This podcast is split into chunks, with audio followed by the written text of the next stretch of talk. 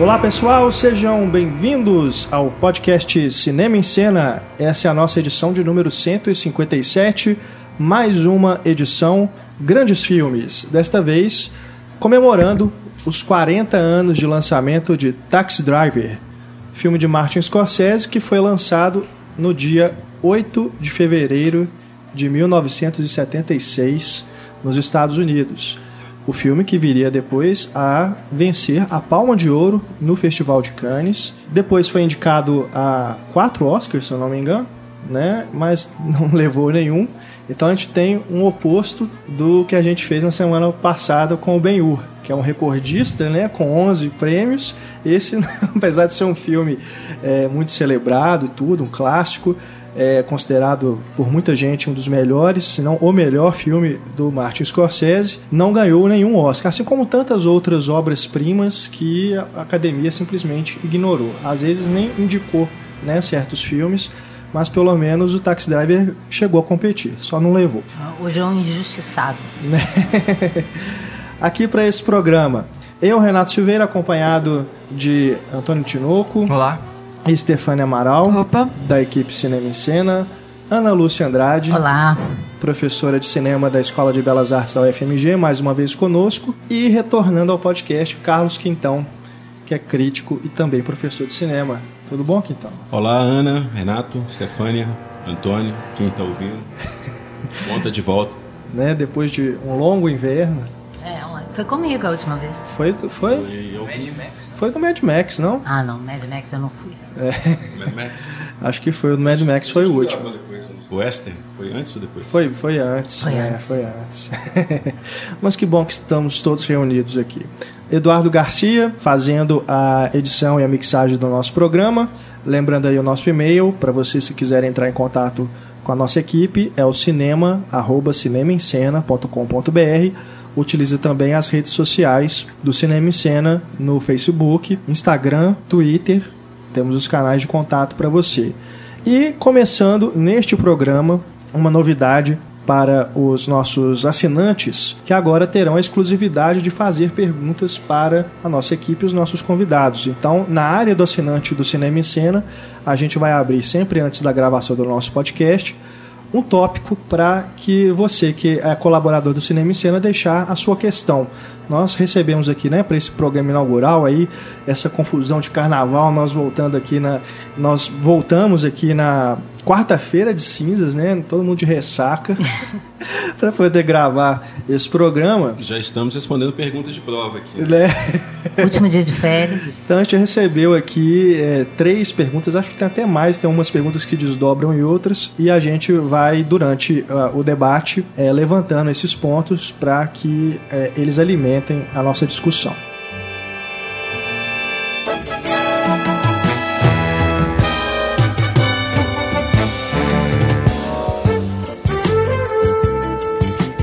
Queria já começar de cara com uma, chamando aqui uma das perguntas dos nossos assinantes.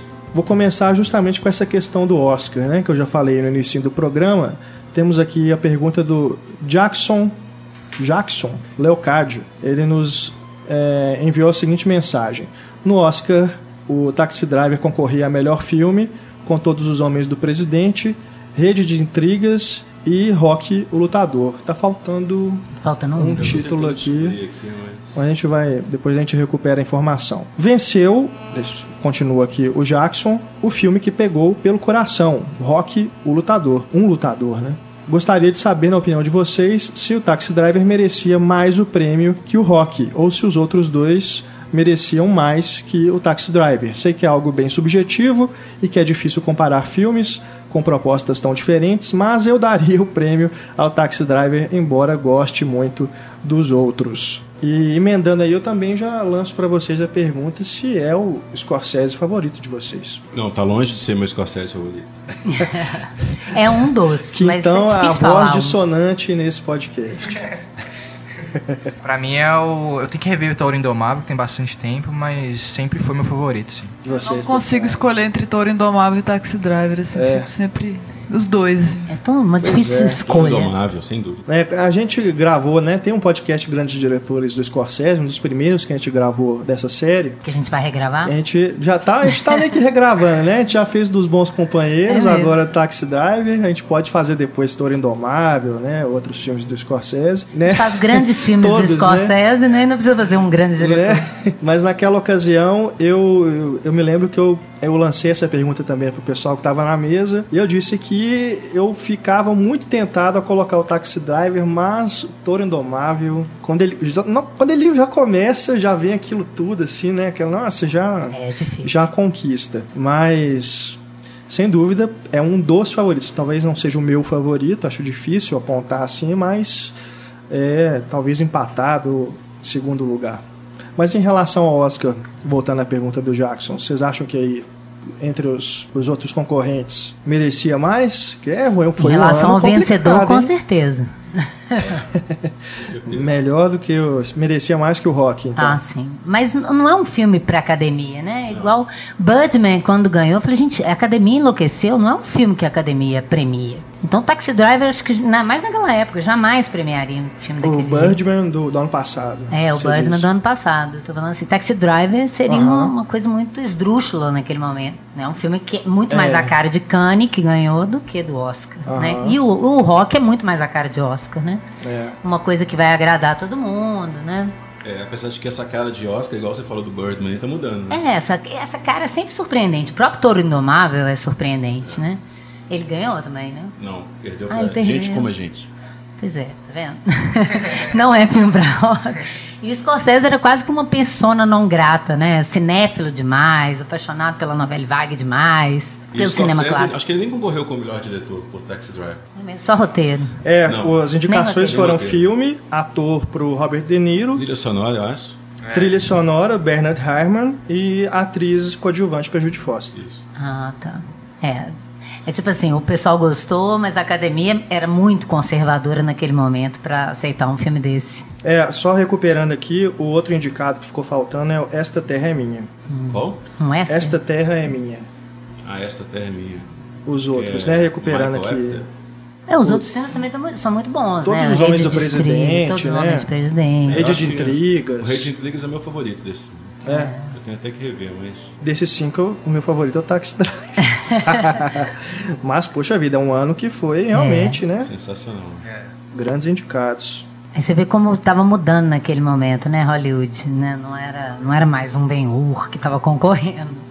O mais popular era um Rock, que era um filme menor, né? É. Assim, em termos de bilheteria, de, de produção. É, não tinha mais o cinema espetáculo, né? Igual É. década de 50. Concorria só cinema espetáculo. Agora, o De Niro e a Jodie Foster não ganhar, eu já acho mais, mais condenável, assim, mais, dá pra criticar mais. Porque o De Niro concorreu com o, Finch, com o, Sylvester Ganhou, Stallone. É. Quem que ganhou? Peter Finch. Peter, Peter Finch pelo Finch, Rede pelo de de Intrigas. Muito bem também no filme. É. E foi um prêmio póstumo, né? Uhum. Ele já, já havia falecido. E o De Niro já tinha ganhado antes por coadjuvante Pelo coadjuvante, Poderoso Chefão. do Poderoso Chefão. É. Dois. É, enfim, eu acho que desses, o Rei de Intrigas, eu, eu, eu daria o Oscar nesse ano. Mas o, o Scorsese ficaria com a direção. Né? O Scorsese, que até Os Infiltrados, né? Que é 2006, que é o filme, ele ficou nessa, né? De ah, ganha ou não ganha, ganha ou não ganha. É indicado, mas nunca ganha, né? Os outros todos, os parceiros dele, todos ganharam, mas ele nunca ganhava.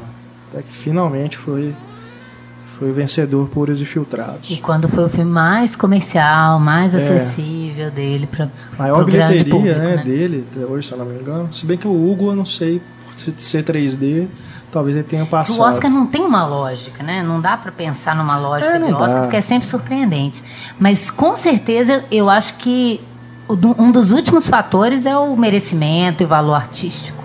É, Geralmente eles têm algum interesse ali, quer promover uma coisa, um estúdio, né? é. Acho que você percebe também no Oscar, assim, nesse prêmio de direção, os diretores, geralmente os diretores cinéfilos, não ganham Oscar. É. Brian De Palma nunca concorreu ao Oscar, né? Né? Nunca teve nenhuma indicação pra ele. O Hitchcock também não ganhou. É, os caras que são cinéfilos, que falam sobre o próprio cinema, geralmente são colocados para esse escanteio. Esse Já os povo que falam gosta mais de arte. sérios, né? Olha, tô falando sobre a realidade. aqui, É. Não dá pra falar de arte, né? Você tem que falar, É. pensar na bilheteria. E apesar disso, o- no, no Taxi Drive a gente tem um- uma visão, né, claro, do Paul Schrader, que é o roteirista, e do Scorsese como diretor, uma visão bem dura daquele momento de Nova York ali, né, em que Da a América, violência estava muito é, em alta, pós-Vietnã, né, aquela ressaca da guerra.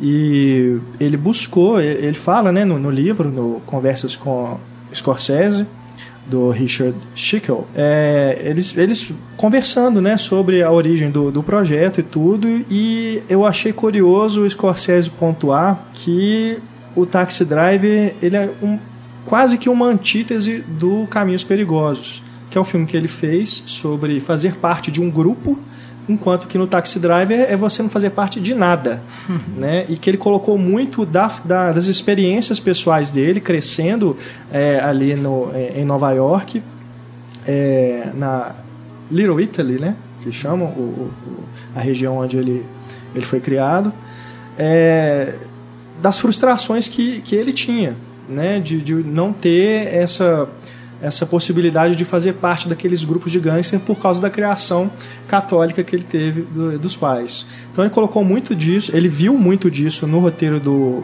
do Paul Schrader e juntou com esse clima do momento ali, né, de- de- dessa violência toda que estava na cidade, dessa, desse momento em que as pessoas queriam realmente uma, como o, o o Travis coloca, né, mas de uma forma levando aí para um radicalismo, uma limpeza, né? Então o filme reflete muito isso, essa, essa crueza, essa realidade mais crua que dialoga com os filmes da nova Hollywood. Mas ao mesmo tempo, a gente percebe já desde a abertura do Taxi Driver que é um filme muito estilizado. Né? Ele está longe de ter esse realismo cru que alguns outros filmes têm. Aqui tem muito, muito estilo, né? É quase como a Pauline Kael coloca na crítica dela, um, um filme expressionista. Tem muito ali no uso das luzes, né? Do, do- da cidade, com um contraste, No ar, né? Influência no ar. Exato, tem uma influência no ar ali. É, eu acho que ele. O fato dele ter escolhido, não sei se isso já estava no roteiro, provavelmente sim, escolhido contar o filme do ponto de vista lá do, do monstro, né, do, do Travis Bickle, é isso mesmo? Travis Bickle. E eu acho que isso já reflete nessa, nessa opção estética, de fazer algo estilizado, de fazer algo impressionista. Né? Acho que mais por aí. Da questão das luzes, do uso da fumaça, dos movimentos de câmera. O olhar dele sempre tem um, uma em câmera lenta, enquanto o resto da ação passa num- numa velocidade normal. Acho que reflete mais ou menos a- essa ideia. É. O que até destoa de um- uma única cena do filme, que eu acho que é mais próxima do final, que tem uma. Acho que é a única cena que ele não presencia. Da Jodie Foster. Jodie Foster Dançando com, com o Harvey Keitel, né? Uhum. Que eu não sei porque colocou aquela cena, realmente eu não consigo entender, porque vai contra tudo que o filme propôs até então. Não- acho que não serve nem pra gente imaginar, ah, não, de repente isso é o que o Robert De Niro está imaginando que está acontecendo. Mas se ele tivesse imaginando o que está acontecendo aquilo, aquilo, de forma alguma querer querer matar o Harvey Keitel depois de uma cena tão, tão terna, tão né, até romântica. Eu acho que desde de cara, né, aquele. As aquela, a iluminação é muito subjetiva. A, a música do Bernard Herrmann precisa também. Ela combina com esse clima. Uma, é umas fusões com umas sobreposições de imagem, com a, a, o ponto de- é, a câmera lenta. E vi- a gente vendo o olho dele pelo, pelo retrovisor, ou seja, ele já te, te deu de cara de linguagem. É a realidade sob o ponto de vista desse personagem, né? E, e normalmente você vai ver como ele veria, a não ser nas cenas que talvez a gente vê ele, é, como o King diz, tentando interagir com alguém. Que ali é, é, é fora até desse, desse mundo que ele criou para ele, né? Ele não se encaixa ali. Então, o filme ele, ele joga com uma, uma visualidade falsamente realista, não sei se eu poderia dizer realista, né? Não nunca como no- nos filmes considerados realistas, mas essa ideia de, de uma cidade sem glamour, de homens comuns, né? Não é aquela coisa hollywoodiana de estúdio nem nada disso, aquela, Aquela falsa. Hollywood década de 70 mesmo, né? É, é bem Hollywood da Tipo década de 70. Sérpico, essas Mas coisas. quando você vê ele na cena, ele andando na rua, ele tentando conversar com os amigos, ele na lanchonete e tal. Fora isso, o que ele vê é, é- tem uma visualidade muito diferenciada mesmo do filme, que é essa essa essa subjetividade do personagem, né? É, me parece como a gente começa a ver o filme do ponto de vista dele, quando chega nesses momentos, nesses trechos que ele está tentando conversar com alguém ou tentando participar de uma vida social e é realista, fica estranho, parece que ele está deslocado daquilo. É, é. a gente já está acostumado a ver como ele vê o mundo, então ele não está vendo o mundo daquela forma. É, estra- Então, é legal. é exatamente essa. Ele não conflito. cabe ali, né? Não cabe, é. E essa paranoia depois da guerra do Vietnã, né, também, que ele vai encarnar. O que eu acho muito legal ser o De Niro, né, e ser uma figura relativamente nova naquele momento, né, um sujeito que parece uma pessoa comum, mas que é interessante. Não é um galã tipo Paul Newman, sei lá, mas não é um homem é, comum no, no estilo que você encontra na rua a qualquer hora. Mas me dá uma melancolia, aquele cara que podia acontecer alguma coisa com ele e não vai acontecer nada com ele, né? Eu acho que uma coisa que o Billy Wilder falava, né? Quando você põe um ator simpático, até bonitão, a, a, a chance de você torcer por ele, principalmente quando na vida dele é uma desgraça, é muito maior, porque você fala que desperdício dessa pessoa, né? Você fica imaginando, vai ter uma história de amor, ele vai conseguir sair dessa. Ninguém sabia que era um filme do Scorsese naquela época. O que, que era um filme do Scorsese? E chega um momento que ele coloca lá o moicano que tira essa imagem Quebrou dele tudo. de galã. Aí, aí ele quebra essa imagem de galã. Eu lembro quando eu vi, quando eu era é, com uns 16 anos, eu falei, não, ele ficou tão feio. Hoje eu acho que ele fica lindo, inclusive. Mas naquela época eu falei, nossa. A partir daquele momento a gente vê, né, não tem a menor chance É. com nenhuma das mulheres do filme. né? E não era uma coisa como era uma coisa da guerra, né? As pessoas ele- eles contam que na guerra eles os soldados raspavam a cabeça de um jeito estranho, né? A loucura que dava neles. Então é pra poder ficar assustador para o inimigo, né? Os índios já usavam Ah, essa sim, estratégia de ficar feio. É. Ah, a gente Pintura mesmo assusta, né? Que a câmera ela vem preparando, É. assim, ela vem devagarzinho, mostra ele pegando um negócio no bolso, O e de repente ela remedinho. sobe, É. né? Mas Você é vê que ele tava se preparando engraçado. antes, mas você não imagina que ele ia fazer É. aquilo no cabelo, né? É engraçado porque logo depois que ele toma o fora da Betsy, né? Aquela, aquele episódio lá do, do cinema pornô, é, ele já volta, você Ele vê corta que o ele, cabelo. cabelo já O tá cabelo meio tá esquisito, diferente. né? Que acho que ele mesmo cortou. Mas eu acho que Né? o filme tem um problema de continuidade. Se vocês repararem, tem. Tem hora que ele tá com o cabelo maior, tem hora que ele tá. Deve ter sido feito depois que ele raspou, que começou a crescer espetado. Então tem cena que ele tá com o cabelo espetado, Aham. De que tá crescendo, e tem cena que ele tá com o cabelo maior. Eu li que aquilo foi claro. o Dick Smith que fez. Que não, ele de Uma fato peruca. não raspou, porque ele precisava gravar cenas com cabelo depois. Ah, era maquiagem? Então não fizeram uma maquiagem fantástica de moicano É, no Dick boa Smith. mesmo. Porque eu entendi, porque eu vi sem legenda, mas eu entendi que o moicano era, era uma peruca, porque eles não conseguiam acertar, raspar exatamente no mesmo lugar. Então ele raspou tudo e pôs a peruquinha de moicano para facilitar a continuidade. É. Ó. Que tem até uma cicatriz na cabeça, né? Mas nessa, nessa hora que ele aparece com o cabelo, parece que ele mesmo cortou, eu acho que a, o objetivo é mesmo mostrar assim, que ele já está perturbado ali, já começa esse Pelo menos processo. encaixa de- no momento, né? Porque É, logo depois disso, aparece ele no carro, assim, olhando, e ele tá com o cabelo maior. Ah, é? Eu Ah, não reparei tá, é. Aquele que cabelinho Chamou atenção, parece um cara que corta o próprio cabelo. É, eu corto o ele- próprio cabelo às vezes, então eu identifico. né? Eu, eu, eu já vi o filme muitas vezes, mas agora eu fui ver para anotar, aí eu vi essa. Parecia essa erro de continuidade, continuidade né? mesmo. É, um filme barato, né? Bem improvável. é. Que é- é- ele começa ali depois a, ficar- a emagrecer, né? Ficar com aquela coisa da psicopatia, né? Cada vez mais doente mesmo. Agora, o mais legal é o olhar dele. Porque isso é bobagem, erro de continuidade, gente. Tem É, gente não, que fica é. anotando como se isso fosse um Nossa, problema eu sou do filme. isso. Eu não acho isso um problema, a não sei quando é muito gritante na história, né? Mas fora isso, a gente sempre entende que é um problema de É, é produção. uma curiosidade, né? No E o- máximo, o que, que uma realmente nada. importa? É o olhar Trabalho. dele, como ele modifica do primeira vez que a gente vê o olhar dele, não pro último, mas quase no final, porque no último ele volta o olhar do início, né?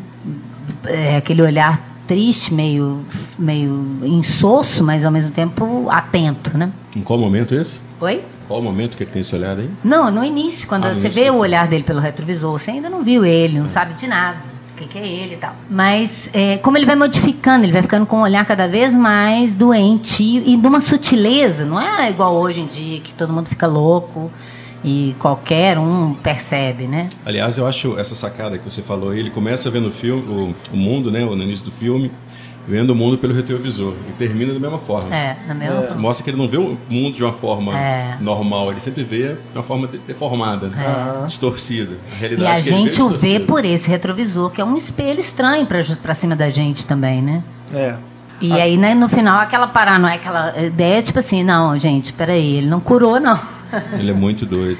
Ia ser ridículo se ele curasse, casasse com a, com a Betsy. Por mais que a gente queira isso no fundo, não combina com a história, né?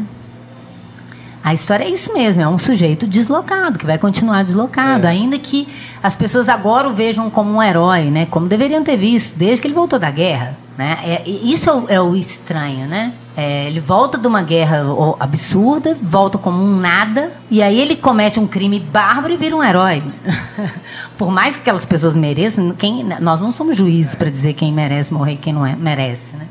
Deu sorte de matar aquelas pessoas, né? Mas ele é E realmente ele ia um se matar se ele tivesse bala. A intenção Ele poderia ter matado o político antes, né? Ele- É, É? ele queria matar É. o político, é. É, ele vai lá com aquele objetivo, né? Que me parece até um político progressista, se- pelo pouco que mostra. assim. Aham.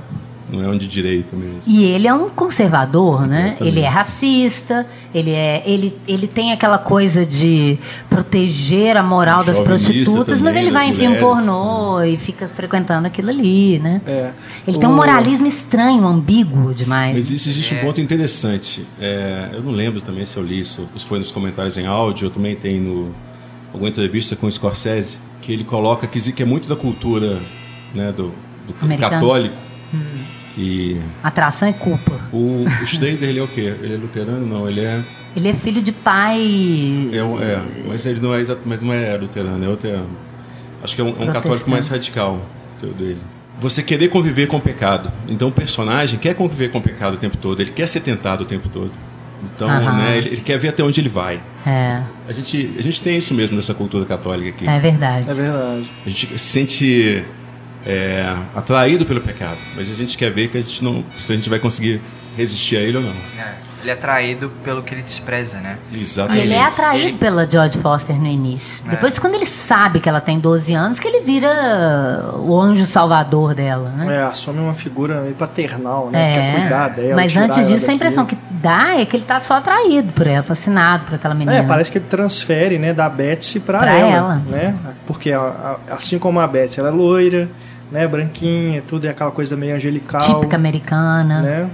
É. E essa coisa de anjo dele, né, purificador também, tem uma cena que mostra isso muito bem, que ele coloca a mão no fogo. É. Sim, Aham. Ou seja, eu quero aproximar o máximo possível do inferno e ver até onde que, é que ele vai me atingir. Sim. Se eu consigo resistir ou não. É. Acho essas ideias interessantes, mas né, que, que refletem mais esse background católico do, do É. Scorsese. Eu esqueci o que é do Schrader aí, mas ele também é bem. Uhum. tem uma formação bem religiosa. A ideia de limpar as ruas, né? Bem essa ideia de dilúvio e tal, né? É. O Antigo Testamento, de limpar todo mundo, né? A Que a podridão que, ele chuva lave a escória dessa tudo. cidade. né? É. eu, eu gosto de uma definição que o Schrader dá, tem num documentário que tá no, no Blu-ray, em que ele fala que ele, quando escreveu o roteiro, ele via o táxi como um caixão de metal e que o Travis estaria ali nesse caixão é, flutuando sobre esse esgoto que, tá, que, que seria Nova York. Né? E ele, ele chama isso de patologia da solidão, que é uma solidão assim, que vira uma doença mesmo e vai ficando cada vez pior. É, o Schrader, quando escreveu o roteiro, parece que ele escreveu em 10 dias o roteiro. Foi. E ele tinha passado por um período em que ele morou dentro de um carro. Ele tinha brigado com a namorada, estava sem Isso. dinheiro, ninguém dava emprego, não tem isso? É, eu notei que Então também. ele pegou essas experiências. Ele estava vivia dentro do carro, né? recém-separado, sem emprego, né? Ele não, não fazia mais crítica de cinema. E Ele tinha aí, sido mandado embora do American Film Institute, que ele trabalhava, alguma coisa assim. E aí ele, ele ficou isolado e ele pensou nesse, nessa metáfora da solidão com um motorista de táxi vagando pela, pelas ruas. Né? É, aí Ele- ele começou a se sentir como taxista, de passar os dias todos dentro do carro, Parece que ele entregava carro. frango no carro também, aí ele ficava no carro, assim, então. E que ele descreveu com uma arma carregada perto dele, assim, pra dar impulso, assim, tipo, deixava a arma É. carregada lá. Ou seja, se Não, ficar a, a ruim. é- escolha da, da profissão ela é, é bem interessante, né? Por- Porque podia ser um entregador, igual a gente trabalhou, né? Entregando as coisas. Podia ser algum outro personagem desse subúrbio. Mas é, ser um taxista, que igual os colegas dele falam, mas você, você trabalha, é, você não dorme, né? Você fica aí de madrugada, tudo, você pega tudo quanto é tipo de passageiro. Então é um cara que ele conhece todo esse é, ambiente e os habitantes dessa Nova York suja, né? Limpando esperma e sangue todo dia do banco É. de trás. né? E é estranho, porque ele, quando ele fala, I don't care, eu não ligo se o bairro é esse, que horas, aonde que eu vou levar, mas ao mesmo tempo ele está julgando e condenando né, as, as pessoas ali. Uhum. Embora calado, né? pra- gente, né? Ele confessa isso pra gente através desse diário, que aliás é uma estratégia. é, eu sempre acho chato narração em off, dependendo do filme. Mas nesse caso, como que você vai saber o universo dentro dele, né? Por mais que o De Niro seja bom e você tenha essas, essas estratégias narrativas para mostrar o ponto de vista dele através da iluminação, da fotografia, da música. Isso aproxima também do filme no ar, né? É, Exato, é. Aquela coisa do detetive, né? Com um lado negro, sombrio, né? O filme é muito sombrio, né? Ele tem essa característica muito lúgubre, muito violento, né? Pouca chance mesmo de, de ser um sucesso comercial. E Eu foi, acho né? que foi. É, é surpreendente, eles não imaginavam, né? Ninguém queria investir no filme. Todo mundo fala, ah, o roteiro é ótimo, mas vamos ver quem vai querer fazer, né? É uma Ninguém figura- tinha coragem de assumir É o uma filme. figura bizarra, né? Acho que essas figuras no boca a boca elas acabam chamando o ficou- público. E como né? ele ficou tão. Entrou na história do cinema. Todo É. mundo sabe desse personagem, lembra desse É, personagem. virou, virou cultura pop. Né? O Roger Ebert fala na crítica dele que aquela cena do espelho, ele fala, Now you talking to me, que foi o De Niro que improvisou, é muito legal porque ele tá falando pro espelho. E ele fala, todo mundo brinca com a frase Are you talking to me, mas ninguém lembra da frase seguinte que ele fala, não tem mais ninguém aqui. É. Com Mas quem que eu fala- vou falar? isso? Ele fala, "Se- com quem, é, você tá falando comigo? Porque aqui não tem ninguém mais, você tá falando é comigo. Essa segunda frase que o Robert J. Ebert fala é fundamental para marcar essa ideia da- dessa solidão. E ele tá falando com o espelho, nesse momento, ele tá olhando pra gente no cinema, não tem jeito. É. Né? Ele está confrontando a nossa própria sanidade de observar aquele sujeito, de ficar, de ter pena dele, de tentar, querer que ele tenha uma vida melhor e sem a menor chance. You talking to me? You talking to me? You talking to me? Well, who the hell else are you talking? You talking to me? Well, I'm the only one here. Who the fuck do you think you're talking to? Oh, yeah? Huh? Okay. Agora é engraçado, porque é, in- inicialmente eu achava que ele estava falando com o pôster do candidato. Porque não tem um contracampo, né? Na hora que ele tá falando. E a tomada seguinte, depois que ele Que fala o Uto, o último Are You Talking to Me? Que ele saca a arma, né? Aí abre e acho que ele tá meio virado assim pra parede que tem o pôster. Aí eu ficava assim, mas eu acho que ele tá falando. confrontando é o candidato, né? Que ele tentou matar e tudo. Ele tá conversando com a única companhia que ele tem, que é ele Né? mesmo. É. E isso é perfeito, porque não é aquela coisa de ator chato que quer improvisar e criar uma grande cena. Tem tudo a ver com o personagem. Por isso que ela ficou tão marcante. Né? Todo mundo lembra daquela cena, mesmo quem não viu o Taxi Driver, né? É, no, no livro Conversas com o Scorsese, ele fala que ficavam apressando ele para resolver isso, a cena logo. Que o De Niro ficava lá falando, né? E aí fala assim: não, acaba com isso logo, vamos embora, tem que terminar a filmagem aqui. e aí ele conseguiu aproveitar as falas que ele precisava, né? Mas no livro também, o Scorsese fala que ele não vê o, o Travis como um mero psicopata, mas como esse ser humano que ele reage ao fato de ser um marginal, só que usando essa violência extrema, né, como uma fantasia para ele poder é, resolver o- a, a frustração dele, né? E ele fala que o racismo que ele demonstra, né, ao longo do filme todo e esses aspectos desagradáveis da personalidade dele, apesar disso tudo, são coisas que fazem parte da condição humana. Então, é, só que é uma coisa desviada, né? O cara ele é é completamente estado louco, cultural, né? mas faz parte do, da condição humana. né? Ou seja, ele é psicopata, né? Apesar do É. Scorsese tentar defender, Né? não tem outra. É, ele não consegue Ele um- interagir, É, porque o- na verdade, né, ele não. O, o Schickel, né, o autor do livro, ele, ele questiona o Scorsese, mas ele é um psicopata, né? Ou não? Aí ele veio com Isso, essa vocês resposta. querendo defender o filho. O Scorsese também passou por esse momento de solidão, de não, É. não pertencer. Vários de nós passamos por isso, mas eu acho que o que nos difere do, do Taxi Driver é que ele vai surtar um determinado momento. É. E a gente ainda né, não É, surtou, tem vai muito- surtar, vai tem surtar muitos personagens na, na- dentro da ficção que são solitários, nem por isso saem matando todo mundo. Mas, né? A gente tem- estava falando daquele dia do, Aham. Do outro, outro dia do, do Mary Max, aquele desenho animado, né? É a história de dois solitários, um na Austrália e um em Nova York, né? Por mais maluco seja aquele velho, ele não é um psicopata. É, um solitário, é diferente, né? E tem a questão da guerra do Vietnã, que não é à toa que é das primeiras informações que ele dá sobre ele Sim. quando ele vai lá pegar o emprego. Que ele saiu, ele era da- dos Marines, né? Que para os americanos é um herói, para né? E que ele saiu em 73. Logo depois ele fala: Eu não durmo. Então eu quero trabalhar com isso. Pô, tá um louco, voltou da guerra, não consegue dormir, tá, tá desorientado, né? Tanto é que a primeira vez que ele mata, que é na, no assalto, É, na, na- na loja, loja. ele mata muito naturalmente. Ele tá preocupado porque ele não tem um porte de arma. Aham. Mas ele não tá preocupado que ele matou um É, ele não homem. sente remorso nenhum. Nada. É um cara que voltou da guerra friamente. E aí ele fez o certo, né?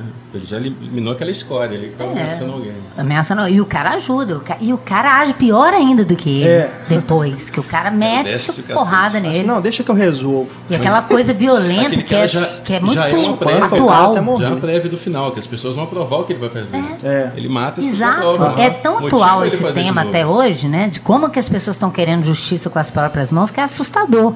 Que o cara fala, ah, já é o quarto negro esse, essa semana.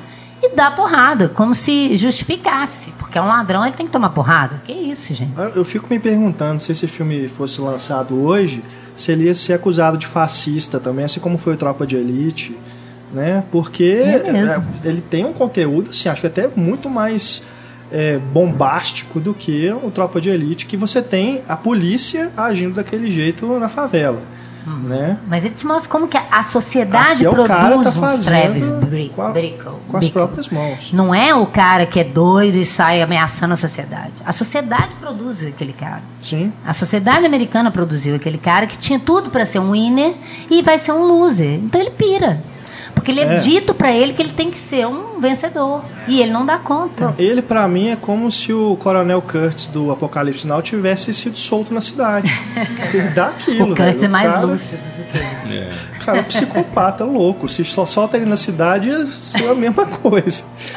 Mas se fosse feito hoje, seria com o Channing Tatum fazendo o papel. ele seria motorista do Uber. Sutil- e sutileza de interpretação zero. Se fosse o De Niro, hoje eu não teria sutileza de interpretação.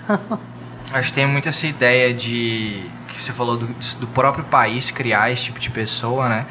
E criar esse, esse ideal mesmo do ah, aquele American Way of Life, de você ter o emprego direitinho, dinheiro, uma família, um amor. E ele, a gen- ele não consegue nada disso, né? O dinheiro, ele, ele fala várias vezes que não sabe o que fazer, né? Depois dá uma quantia lá pra Jodie Foster. Ele não consegue se relacionar com as mulheres. Com os pais ele manda um recado, um cartão mó falso, né? Falando mentiras sobre ele e tal. Quer dizer, Então- tem família, que é um dado importante que a gente É. não sabia também, né? É. Aquele cartão que ele manda pros pais de, de aniversário. Aniversário. Mas será que tem mesmo? Isso. Questionar. Eu acho que sim. Porque ele pensei elabora uma também. ficção ali, né? É, pra uma contar pros mentira. pais. Mas eu- eu- Mas é. se os pais existem Por que, que ele ia mesmo. mentir pra um pai fictício? Entende? Assim, ele não precisava nem escrever É. se não existisse os pais. Agora, lá. ele mentir diz que existe mesmo e que ele finge uma vida para aqueles pais, né? É. Porque aquilo já surge no momento que ele já tá totalmente transtornado, né? Já tá maluco. Vai saber. Mas é, eu lembro que, acho que no documentário né, eles falam que só era, ele se, apaixo- se interessa por uma, uma loira e tal. Aí que o povo perguntou, ah, a gente quer um tipo Sibyl Shepard. e ela ficou puta, falou, por que não me chamam? Ela é um tipo Sibyl Shepard. Porque naquele momento ela era a, a mulher mais adorada da América, né? Por causa do, da última sessão Cinema. de cinema. Mas eu acho que ela já estava em decadência, não? Junto com Já? o. Sério? Não, ela tinha feito a última sessão de, de cinema. Ela fez depois aqui Mas outros é filmes com o próximo ali, Bogdanovich não? que foi- que foram fracassos, uma série É. de Mas o. Daisy Miller foi depois do, do Taxi Driver. Daisy então, Miller não foi 78. Ah, é? Eu acho que é. Mas a questão é que é, ele não deseja uma menina bonitinha qualquer, ele deseja aquela típica americana, linda, per- perfeita para se casar. Tanto é que mostra lá no emprego dela todo mundo. O, o Albert Brooks, né? Que tá babando nela. Protegê-la de toda forma. É, também babando nela, né? Aí ela, é, nessa, ela é muito bonita mesmo. É, ela tá muito bonita. E aquele sonho de ah, uma- uma, vida feliz possível, que você fica acompanhando achando que vai dar certo até a fatídica ida ao cinema. Nossa. Mas é que tá, aquela ida ao cinema, a gente estava conversando aqui um pouco, que aparentemente leva para ver um filme pornô. Mas não era um filme estrangeiro que tinha sexo? E ela fica horrorizada porque ela é puritana? É, na entrada do cinema tá cheio de prostituta, né? Mas os filmes estrangeiros que tinham sexo nessa Ah, época passavam nesses, Nesses cinemas bairros, pode ser. Mas alternativos. eu não acho que ele tem cara de que gosta de filme de arte, não. É, porque é bem, um o filme pessoal muito bem lembrou aqui que né? mostra, fala um pouco lá É, de coisa pênis, cu, de fonte É. científica. Tem Mostra um, é um Mas aqueles filmes né? eróticos europeus, não pornô. É, ou filmes educativos mesmo. Nessa época eles passavam muitos filmes assim, né, Ah, pra plateia americana, porque a plateia americana não tinha contato com, com o tema sexo né, no cinema. E dava uma bilheteria imensa, porque mostrava mesmo. Eles Aham. mostravam didaticamente como era uma suruba, igual eu falei pra eles aqui. Mostravam tudo, assim, ah, é assim que funcionava, Porque é muito sem penetração. noção, né? É muito sem E, noção. e é em outra língua o filme, né? Não é inglês. É. Não, é sueco, eu acho. Sueca. É, Geralmente é. eram suecos ou dinamarqueses. Eu acho que é sueco, porque tem um cartaz na porta. É, e são são sociedades que têm mais, né, uma tolerância maior com, com esse tema do sexo. É, mas é estranho. Eu conheço pessoas que acham, ficam revoltadas com aquilo, porque ele não é bobo o suficiente para levar uma mulher para ver filme pornô, como se ele nunca tivesse É, imaginado que uma mulher não gostaria daquilo. Por É outro lado, aquilo. pode ser também dentro da doença dele que, ó, eu quero transar com você, né? Tô deixando claras as minhas intenções.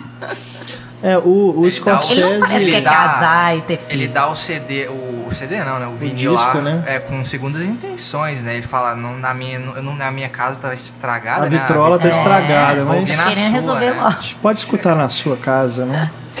que é do Chris Chris Christopherson. Que tinha trabalhado com Scorsese no Alice Não Mora Mais Aqui. E ela fala com ele desse disco antes, né? Ele É. nem sabe quem é quem. É. Tipo, mostra completamente assim, fora da realidade. Ela- Chris ela cita uma o música, né? é, astro do country da época, assim, É. ele...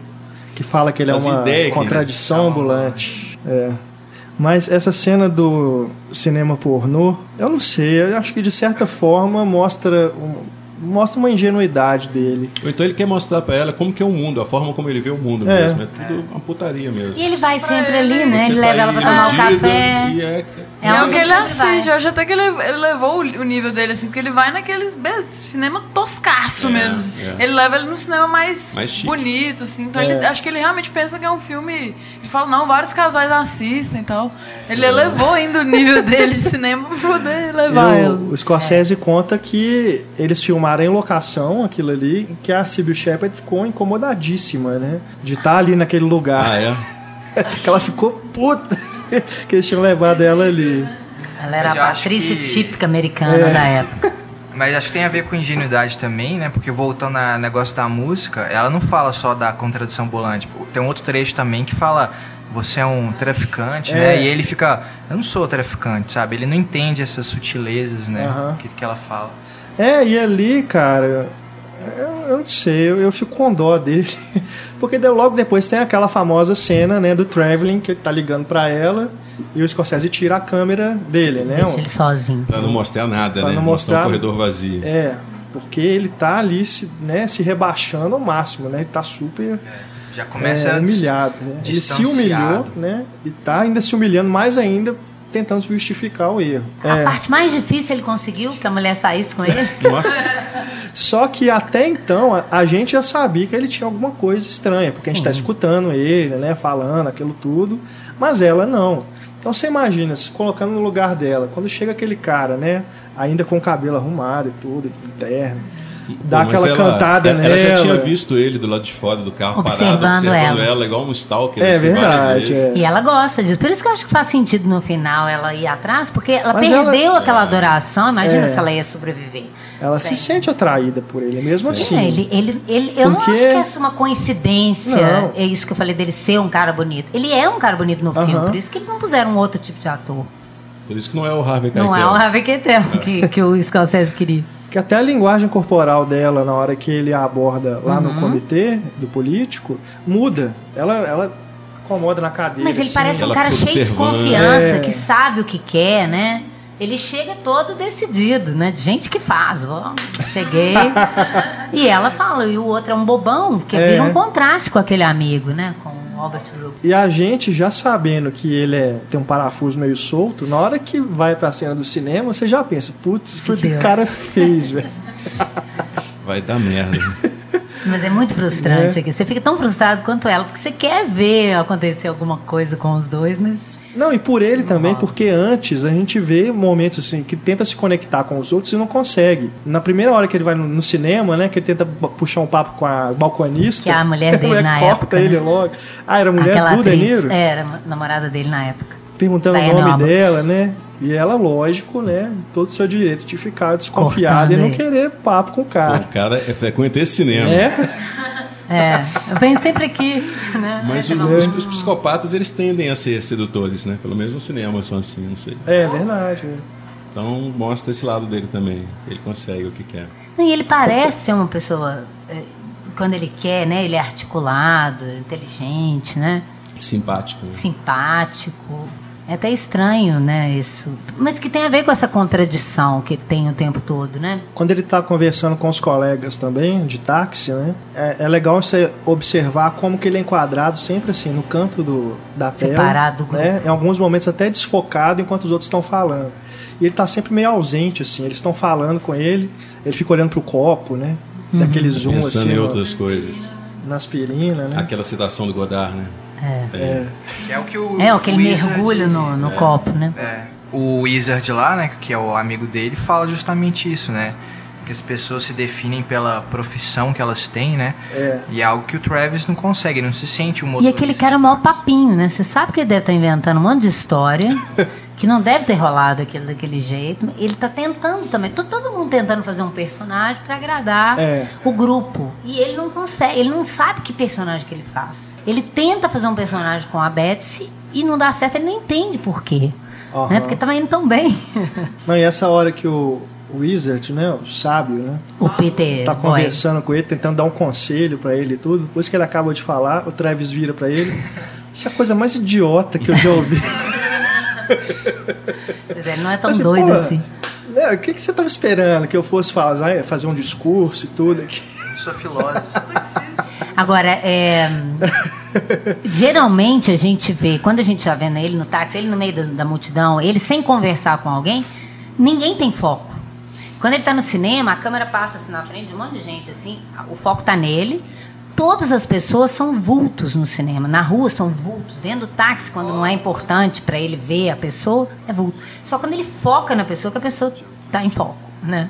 É, o foco é sempre muito raso do filme. É. É sempre nele e tudo desfocado ao fundo. E isso até na, na cena que ele olha pelo retrovisor, é claro que deve ser difícil focar aquele retrovisor à noite ali, mas você vê que a pessoa está em foco absoluto e em volta dela já está enevoado, já É. está embaçadinho, né? É. Que aonde, para onde ele está olhando, o interesse dele, é, o resto ele não vê. Ele não enxerga o que não o interessa. E ele também é uma massa, assim, né? Tipo, eu vejo todo mundo mesmo lixo aqui nessa rua, assim, de certa Não forma. Não faz diferença. E ele quem, quem que são tenta essas imitar pessoas. as pessoas, né? Você vê que aquele, o nego passa por ele e faz assim, que é o que ele faz no final. Uma olhada assim. Na tela se da coloca. televisão também, ele assiste, tem uns É. negros dançando, aí ele aponta, assim. Ele fica imitando. Tem uma hora que ele chuta a televisão, é puta crítica, assim, né? Tu tá passando uma novela, aí a mulher fala uma coisa assim, De vê ela amor, como é. infiel, ele chuta a TV, Como ele foi, quebra o tá, pau do ele tá vivendo ali num mundo de ilusão. É. Já é também uma reação dele ao que ele tá passando. Mas ele né? fica puto que ele quebrou a televisão depois. É. Mas isso é legal também. é, Antes dessa cena, né, que ele mira na televisão, tem os, os negros dançando, ele depois que ele compra as armas, é que ele vai ao cinema, pornô de novo, né, porque ele só- só vai ver esse tipo de filme. Aí ele, ele mira com o dedo, né, pra Aham. tela e tem uma mulher gemendo, né, que estivesse transando lá. E depois ele, com, os- com, me- com a mesma mão que ele apontou, ele faz um movimento com o dedo assim na frente do olho, que parece o para-brisa do carro. Desembaçando. Né? É mesmo, que ele fica assim. Eu acho muito simbólico isso. É verdade. Que é a hora que você Né? já vê que ele tá loucão. Já, ele já, já tá, já fez aquele, comprou aquele arsenal, né? é Que é uma cena pequeno, ótima é também. a hora que ele vai comprar as não. armas. No, no pa- no para-brisa, mas Às é. vezes ele vê o cinema também como uma- mais uma daquela realidade que ele tá vendo pelo vidro, assim, deve ser por isso. Então, tipo, mas- isso aqui é real, É, E a você putaria chuva, e né? tal. Essa coisa da chuva, que a chuva vem, aí você põe o para- o para-brisa, tira Uhum. a chuva, deixa você ver melhor. Pra aí limpar, você não né? vê. O É, cara, ele não consegue é, transar com ninguém, né? Sobe pra cabeça uma hora. Eu acho que é um, é um filme também sobre impotência sexual, porque o cara ele não consegue transar. Você vê que na hora que ele vai comprar as armas, o Scorsese dá aquele traveling assim, em cima do, do cano da Magnum 44. Aham. Uma coisa fálica. né? Fálica, né? É verdade. Eu Ele acho compra que de tudo, certa forma tudo. são, é uma forma que ele utiliza para compensar essa frustração sexual dele. Só que é um negócio que vai disparar bala e vai fazer um estrago com qualquer pessoa, né? No livro Como a Geração Sexo, Drogas e Rock and Roll Salvou Hollywood, o John Milius fala que foi com o Schrader numa loja de arma, que ele pegou uma 38 e achou o cabo delicioso, ficou apertando. Quem? E aí O ficou- John Milius ou o Schrader? O Schrader. Porque o John Milius achava ficou- mesmo, tinha orgasmo com a arma. É, ué.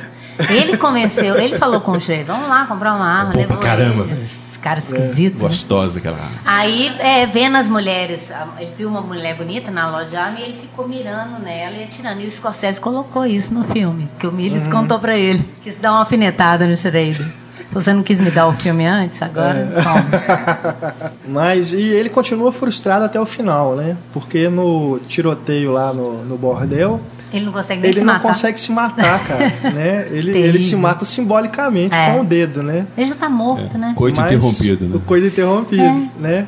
Porque ele já está morto, se a gente for pensar desde o início, né? Eu prefiro pensar nisso muito mais do que, ah, foi um transe na cabeça dele. É um cara que está morto, nada faz muito sentido para ele, nada, né? E aí as únicas tentativas que ele, que ele, ele ousa para sair dessa morbidez não dá certo. Então é muito frustrante mesmo. Eu fico mais dó dele do que tudo no filme. Mas é mesmo, né? É um Ele não tem essa personagem. chance, né? Ele não conseguir sair disso. É, ele é muito infeliz. E se saísse, também não seria um filme factível, né? Seria ficção demais para uma coisa que está se, pautando a uma crítica à- àquela realidade, né? Não, chegar no ponto de fazer aquele negócio, né? Pra pôr no braço, assim, pra sacar a arma. É. Né? Não, o cara é inteligente, olha pra você ver. Ele arrumou um trem lá de, É. de- do Willy Coyote, né? Pra pegar. E outra, outra coisa da preparação que eu acho bem interessante é que ele faz uma cruz na, na bala, né? É, É isso, na verdade, é pra bala explodir. É. É. Mas bate no também é, é interessante, porque dessa essa questão religiosa, Sim. Quando né? você corta a bala assim, ela explode. Cruz nunca deixa Ela de ser simbólico, perfura. gente, não Ela- tem jeito. Ela bate É. Ah, eu não, não sabia disso. Sempre tive essa dúvida, eu já É. vi em outros filmes também. Tem muito filme que eles fazem isso. cara Personagem quer fazer- fazendo isso na você ponta quer da matar o bala. cara. Qual tem a bala Dum-Dum que você usa? Né? É uma bala que ela nem pode ser vendida mesmo. pra- Porque uma bala só ela pode passar de bate, raspão, explode. você tira. É. Pode perfurar só atravessar a pessoa e não causar tanto dano. Mas Entendi. se ela bater e explodir, acabou. É, acabou. Não. Agora, uma coisa, não sei se, se já falamos, que a, a- como a, a Sibyl Shepard surge, né? Como esse sonho de uma mulher, um possível amor, que ela surge em câmera lenta, vestida de branco, com vento, os corcéis no fundo. É. A É. Outro stalker Scorsese. ali. Dos pontos, né, no filme. É. Deu uma dar uma de Hitchcock a mais. Eu acho que essa deve ser a proposital, porque a outra do táxi ele teve que improvisar porque o ator não pôde Não participar. foi, né? é. E ele até colocou o crédito pra ele ganhar um trocado. Mas aí ela passa, assim, ela vem andando toda esvoaça. Parece um comercial de shampoo, É. né? Que ela vem vindo, assim. Câmera lenta. Passa pelos Scorsese. A participação do Scorsese é muito boa também, né? É. Sim, Ele sim. Pegou, falou que pegou algumas dicas de atuação com o próprio De Niro, né? De improvisação e tal. E ele é mais um desses desses seres que estão a ponto de explodir, né? Misóginos e tal, né? E é engraçado que ele parece dirigir o De Niro na cena, né? É. Tipo, ah, da Aquilo é perversão do, do Scorsese. ali. É. Quem é que manda aqui? Eu tô aqui atrás domínio. mandando você fazer tudo que eu quero. É, domínio total. Não, e o que ele fala, né, parece uma expurgação pro próprio Scorsese, né? Disso É. que ele falou do dele é, colocar, no, dele ter visto, né, no roteiro coisas é, pessoais assim, que ele queria é, colocar pra fora. Uhum. E ele fala coisas ali, né, muito assim, não mostra nada, é só o que ele tá falando, mas a gente imagina ele arrebentando a mulher toda com, com a Magnum 44, né? É. Que ele vai falando, você sabe o que com uma arma dessa faz? Ele estoura a cabeça da pessoa. Eu vou estourar as partes dela, né? Só que ele, fa- ele fala por si mesmo, né? Ah. Mas na legenda, pelo menos no meu disco, tava as partes dela. Você sentiria uma coisa meio janela indiscreta? Porque também, quando ele pede pra olhar, a câmera não vai direto pro apartamento, né? Ela sobe cada andar, depois ela faz um traveling pra direita, até chegar no apartamento. Coisa meio O lenta, apartamento. assim. Ah, o apartamento que tá a Iris? Da, Iris. não, Da- da, mulher a do mulher do Scorsese. Ele Scorsese. esconde a espada pra poder ficar vigiando ela. Aí, fa- Ah, aí tá, pede pro tá. De Niro olhar. Só que aí a câmera não vai pro apartamento direto, né? Ela faz um pra cima e depois pro lado. Aham. Quase como na hora que apresenta o Moicano, né? Vai pro Sim, lado sim. e depois sobe. É, eu não- eu não sei. Esse Na hora não. voyeur, você tá dizendo? É. É, tem um. Né, pode ser Isso uma. tem, né? Porque ele é um voyeur. não é? E é, Até, é até interessante, já que ele vai fazer uma pontinha no filme, né? Faz uma, ainda uma citação Hitchcock, clara. E Não, mostra é, Bernard. Herrmann também, né? ele dirigindo a câmera Bernard né? Herrmann. Faz assim, faz assim. É, sem dúvida, acho que deve ter influências, né? Do, do Falando em Hitchcock, e o- Hitchcock e o. Bernard Herrmann. Pois é. Pô, Isso que eu é tô uma falando. é, A música eu acho tão né? sensacional, gente, porque ela é uma música você fala, "Nossa, que música linda, que delícia. De repente vira aquele trem tenso. Terror. É. Então, é uma coisa que eu lembro que eu tinha a trilha ficava ouvindo. Em ca... É horrível de ouvir em casa aquela trilha. Porque você tá curtindo uma música bonita e tal, vem aquele Um trem sax, tenso. né? Ela é a cara do filme, é essa coisa contraditória e pulsante que a qualquer momento quebra o clima, né? É, o, o Scorsese fala que ele gostava muito da trilha do, do Vertigo, que tem que é assim também. Aham. É um tema de amor vai, e um aquele vai tema se de abismo. vai pervertendo até. Mas o Bernard Herrmann falou com ele eh, que não gostou de ter feito porque não via nada demais num, num filme sobre um motorista de táxi. É, quando chamou, eu não faço filme sobre motorista de táxi. Falou assim mesmo pra ele. Não, não, Foi lê o roteiro. Aí leu o roteiro e gostou depois. Foi o último trabalho dele, né? Por isso foi dedicado a ele. Foi. É, ele Na morreu verdade, depois, é, né? É, foi o último trabalho que ele compôs. Mas depois desse filme saiu aquele filme Ah, do sim. Brian De Palma, que é o Obsessão. Obsessão. Trágica Trágica Obsessão. obsessão. Que tem trilha dele, mas na verdade o filme foi finalizado antes, né, do, do Brian De Palma, só foi lançado depois. Aí ele recebeu uma indicação póstuma também por esse filme. Mas eu, no, no livro Tudo sobre Cinema, né, um livro grossão que é bem, bem interessante, apesar desse título aqui no Brasil, o Demetrius Mateu, que escreve sobre o, o Taxi Driver, ele fala da trilha sonora. Ela se alterna abruptamente entre a melancolia do jazz e a sinistra Isso. combinação de caixas e metais para sugerir o potencial de violência que se oculta É. por trás da solidão e das fantasias românticas de Travis. Não, ela é é isso, né? É. Ela é Aquele quase uma jazz, de subjetiva repente, sonora pam, né? E ele, ele recuperou esse sax, que era horror. uma marca lá dos filmes no ar, né? Antes mesmo É. do Vangelis fazer isso em Blade Aham, Runner. aham. E antes do Kennedy avacalhar com qualquer possibilidade de Com um o sax. instrumento. É. Mas recuperou e já colocou como se fosse o clichê mesmo do filme no ar. É.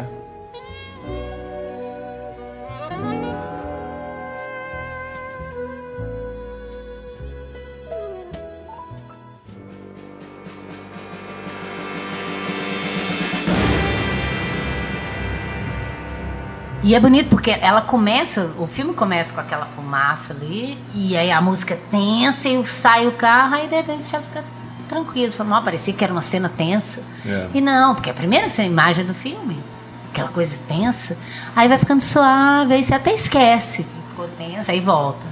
É sempre pra te lembrar, olha, ele parece bonzinho, mas a qualquer momento isso aí vai te meter um tiro, né? E ele dirige o filme, Scorsese, como se fosse um filme de horror mesmo. É, Ele sim. fala que se inspirou nos filmes do Mario Bava, Aham. nos filmes do Val Lilton, né? Principalmente um filme que eu acho maravilhoso dele, o meu favorito, que é aquele Ilha dos Mortos, Aham, que é sensacional, né? Do Mark Robinson. dos que- zumbis. Não, Ilha dos Mortos é Ah, não, do. que era esse. de, uma, mulher que é enterrada viva, ela tem uma doença meio. Ah, necro, narcolepsia, narcolepsia. É, aí o povo acha que ela tá morta. Pô, é assustador É. o filme, vocês têm que ver esse filme, é sensacional. é bom, muito Ah, bom. Com Boris Karloff, ah. faz um general É que é completamente Não, eu vi doido. da mulher lá que é zumbi.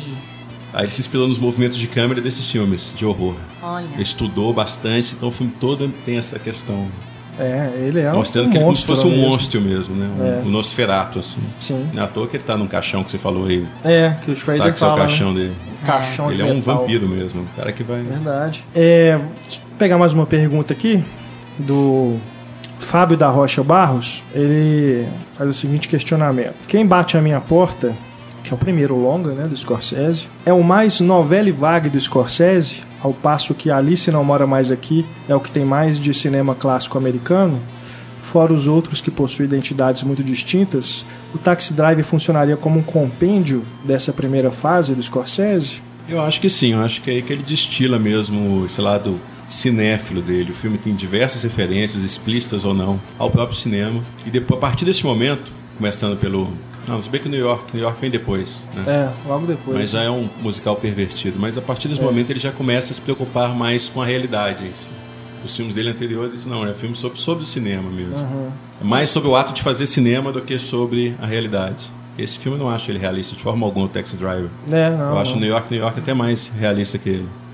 Aí depois ele faz aquele. É, realista acho pesada a palavra, mas enfim. É, é, digo assim, né? com- Sim. Comparando. Entendi. O Last Waltz também, que já é mais é documentado, Sim, né? A realidade. sim. Depois o Rei da Comédia. Ele vai progressivamente se aproximando mais da realidade. Antes de surtar de novo lá com os filmes que vêm a partir de Cabo do Medo, né? Já é sobre o cinema de novo. É. Então acho que isso aí encerra uma, uma- uma etapa da carreira Eu dele. acho que o Scorsese é, um- é o que é uma, a mais cara dessa nova Hollywood, que é essa ideia de misturar o amor pelo clássico por, eu- por um amor a um novo cinema autoral e, e, e dar a mão. Que é o que ele fazia, é o que ele faz melhor até hoje, né? Ele sempre é, teve medo de se render demais ao, ao comercial, né, da, da, da indústria, para ele não perder isso, que, que cinema é uma coisa autoral, né? E que eu acho que tem isso em todos os filmes dele, essa coisa autoral. Que ele não está preocupado em seguir um gênero, pelo contrário, eu, eu- tem um gênero que ele ama, igual o New York, New York, você citou. Ele ama o musical, mas ele vai fazer um musical não como Hollywood faria, jamais como Hollywood faria. Embora ele tenha se inspirado no Nasce uma Estrela, que também não é uma história água com açúcar, feliz da vida, né? Mas. Que É, era com a mãe da Liza Minnelli, né? É, depois ele vai ter um caso com a Liza Minnelli no New York, New York, né? É, parece uma coisa, né, de... de é, igual o Truffaut quase casou com a filha do Hitchcock. É apaixonado demais com aquele cinema, né, com aquela... E quer resgatar aquilo, mas não tem jeito mais, porque a- a- aquele mundo dos anos 70 não combina mais com aquele glamour da Hollywood de estúdio. Então essa mistura que é o interessante, eu acho mais legal que o que o Scorsese encerra, porque você tem isso em outros cineastas, alguns vão ficar mais na homenagem ao cinema, como o De Palma. O De Palma que está mais preocupado com a forma, com a linguagem, com o cinema, com a citação, até mais que o Scorsese, eu acho. Com Principalmente certeza. nesse início. É, eu também acho. E outros que querem, o Rafaelson quer fazer uma coisa bem realista, bem É, o, o que anti-Hollywood. Você está dizendo é que o Scorsese tem os dois. Tem um lado É. realista com Ele lado- mistura isso, isso pra mim é a característica dele. É. E isso, ao mesmo tempo, eu acho que é o grande problema que ele tem. Que eu acho que ele não resolve bem esse embate. Aham. Isso eu vejo Eu sei, quando ao ele longo de separa, todos os fica filmes melhor. dele. É. Aham. Acho que fica mais puro. Mas eu acho que essa é a mais cara dele, assim. Quando você vai ver todos os filmes, você fala, gente, que, que realmente, eu entendo a pergunta dele. Tipo assim, o que, que a Alice Não Mora Mais Aqui tem a ver com os outros? É. Mas se você sabe desse amor dele pelo cinema, se você começa a ver os filmes dessa época, você entende que é- era típico fazer isso. Eu já acho revolucionário ser um cara, um, um- um católico, machista, para não fazer um filme com um ponto de vista feminino tão interessante, Uhum. né? Que é o, o Alice Não Mora Mais Aqui. O Boxcar Berta também, né? Também. né? É um Apro- filme de, de gangster, É, barato, mas do ponto de vista é feminino. né? É. é. Agora, aproveitando aí, só complementando a, o- a mensagem do Fábio, ele diz aqui, ó, aproveitando a carona na mesma pergunta, quero saber se vocês enxergam o Taxi Driver também como um filho, entre aspas, do Cidadão Kane, já que tem uma mistura de estilos e gêneros. Eu enxergo no filme o neo-noir, terror, romance, thriller, etc. Tudo desconstruído, claro, o que se assemelha muito ao clássico de Orson Welles. É, Eu acho que terror bastante, no ar também. Mas isso não faz necessariamente filho do Cidadão Não é? Kane. Então posso Acho que diferente. ele já- Acho que tem vários filmes antes dele. Mesmo que entre aspas, já né, acho misturaram que é- tudo. eu também não colocaria ele como Ele filho, pode né? antecipar uma tendência que a gente vai ver na década de 80 dos filmes começarem a misturar os gêneros. Né? É, é. Você é, pega igual verdade. Blade Runner, por exemplo, que é ficção científica, é filme no ar, é romance, é tudo ao mesmo tempo. Uhum. E talvez ele antecipe um pouco isso, de forma tão explícita. Mas é, acho que outros é- filmes fizeram isso antes. Eu acho sutil isso, eu não acho que é. Truffaut mesmo fazia isso muito bem. Misturar a comédia. Billy Wilder já fazia isso, né? Mas eu acho que ele, ele, ele é muito sutil nisso, assim. É é difícil falar qual é o gênero do, do Taxi Drive. Fala é drama. É, mais pro drama, claro. Engloba tudo, né? Resolve parada. Resolve né? tudo. Mas essas pitadas, né? E o filme é igual a música. De repente ele vai para um lado, de repente ele vai para o outro. Mas vai chegando mais no final, aquele saxofone desaparece. Só fica a parte tensa do, do Bernard Herrmann, né? Então ele escolhe um lado. Agora que você já sabe que ele é doido, mesmo, você já vai preparando para aquele final. E aquele final é estranho porque, de certo modo, ele está construindo o filme para isso. E é tão abrupto, né? Você não imagina que vai ser tão cru assim. O tiro no Harvey Keitel mesmo, pá. É. Né? De repente é- começou a loucura, Sim. parece uma outra coisa. Não, eu Do nada. esperava que ia pirar, mas nem tanto. Aquela mão que explode também. É, repente. nossa. Arranca os dedos bem. E ele Tarantino mostra amar tudo. É, ele mostra tudo sem, sem virar, né? Parece que tá segurando nosso rosto pra gente ver aquilo. Ele não decupa, É. ele vai cru ali naquele É trem. interessante até que ele atira no rato Não desvia olhar. Aí volta e senta. Em algum lugar, senta na, na entrada do prédio, eu acho. E Depois que chega o cara e e atira no braço dele, o cara chega, atira no É. braço. E tudo sem clímax. Não é aquela coisa do classicão, vamos preparar, mostra um detalhe, o cara indo pra cima. A montagem não tá preocupada em criar uma suspense. É você ficar chocado mesmo com aquela violência. De repente, de repente ele, explodiu que a ele violência. chega no quarto, né? Que ele aponta o revólver na cabeça do cara que tava lá com a, minha- com a Jude Foster. E ela fala: Não, não, não, não atira, não. E Pá! É, é muito tenso. Tem uma É. quebra de clímax Sem também corte. na cena do, do- da manifestação política, assim, que o cara tá falando, é uma manifestação que a gente pensa que é lá que vai rolar, que ele vai matar É. esses caras tudo e não, ele sai de boa. Então, aí você peraí, Os caras percebem ninguém. que ele tá ali estranho, É. começa a persegui-lo. Mas a gente achou que ia sobrar pros É, políticos. a ideia de dele era matar o né? político, mas É. não conseguiu. Os Não agentes secretos. Mais um coito interrompido do Renato aqui. É. Só que Obrigado. você, sei lá, resolveu outro caso. É. E aquele. O que, que vocês entendem daquele plano? Plano final dessa sequência mesmo, que a câmera vai pra cima, né? Plano aéreo lá. Meio que acende, meio espiritual e tal. E ela vai até sair do É, prédio. vai né? mostrando É vítimas. puro. Eu acho que é, exatamente, é a estilização máxima da imagem, né? É, o Palma é fazia Hitchcock. Spielberg, Scorsese adora. Lembra muito o Frenzy, né? Aquela coisa de sair do prédio, né? Depois que a Melena entra lá vai ser morta e tal. Só que o Hitchcock não mostra, ele deixa narrativa promissão. Ele mostrou tudo que aconteceu ali. Aí sai. E, e tem uma claustrofobia naqueles corredores, você fica louco pra sair daquele lugar. Né? E ele vai no rastro de sangue na parede, no chão, lá, lá, lá. você fica agoniado pra sair dali. Na primeira vez que ele vai lá nesse. É um hotel, né? Um bor- é, um, é bordel, né? É, Onde um as meninas fazem o programa. Lembra Tanto aqueles é que o hotéis quarto. da Lapa ali de prostituição mesmo. Aquele quarto parece que é o da, da Iris mesmo, né? Tá tudo decorado. Uhum. É que né? tem as velhinhas dela no canto. Mas na, na primeira vez que ele vai lá, quando As ele sai do quarto. essa impressão de inferno que eu tava falando. É verdade. E ao mesmo tempo uma coisa meio As velas- sacra. As velas são vermelhas. assim, É. Sim. A iluminação é vermelha, Tem um é altarzinho ali. Quando ele vai ver ela a primeira Aquele bem- vez. Quando ele- quando ele- ciclo do inferno. É, quando- não, e também é, acho que colabora para essa impressão que na hora que ele sai do quarto, né, nesse primeiro encontro, o cobrador ele vem do, do fundo do corredor, né, escuro assim, dá um clima assim de que esse cara Coisa tá de vindo filme de de onde, terror, né? né? Ele surge do nada, em direção a ele. Parece que é realmente um lugar assim, né, é, é estilizado, né, como o resto do filme e dá essa sensação mesmo ponto de, de vista terror, dele é né? tudo monstro ao meu redor. É. Acho que é por aí. E ainda tem, tem uma coisa do Janela Discreta também, que não fala nisso no filme, mas é o calor insuportável de Nova York. Que tem no Janela Discreta, que é o que eles falam que justifica os crimes aumentarem nessa época do É ano. o verão, né?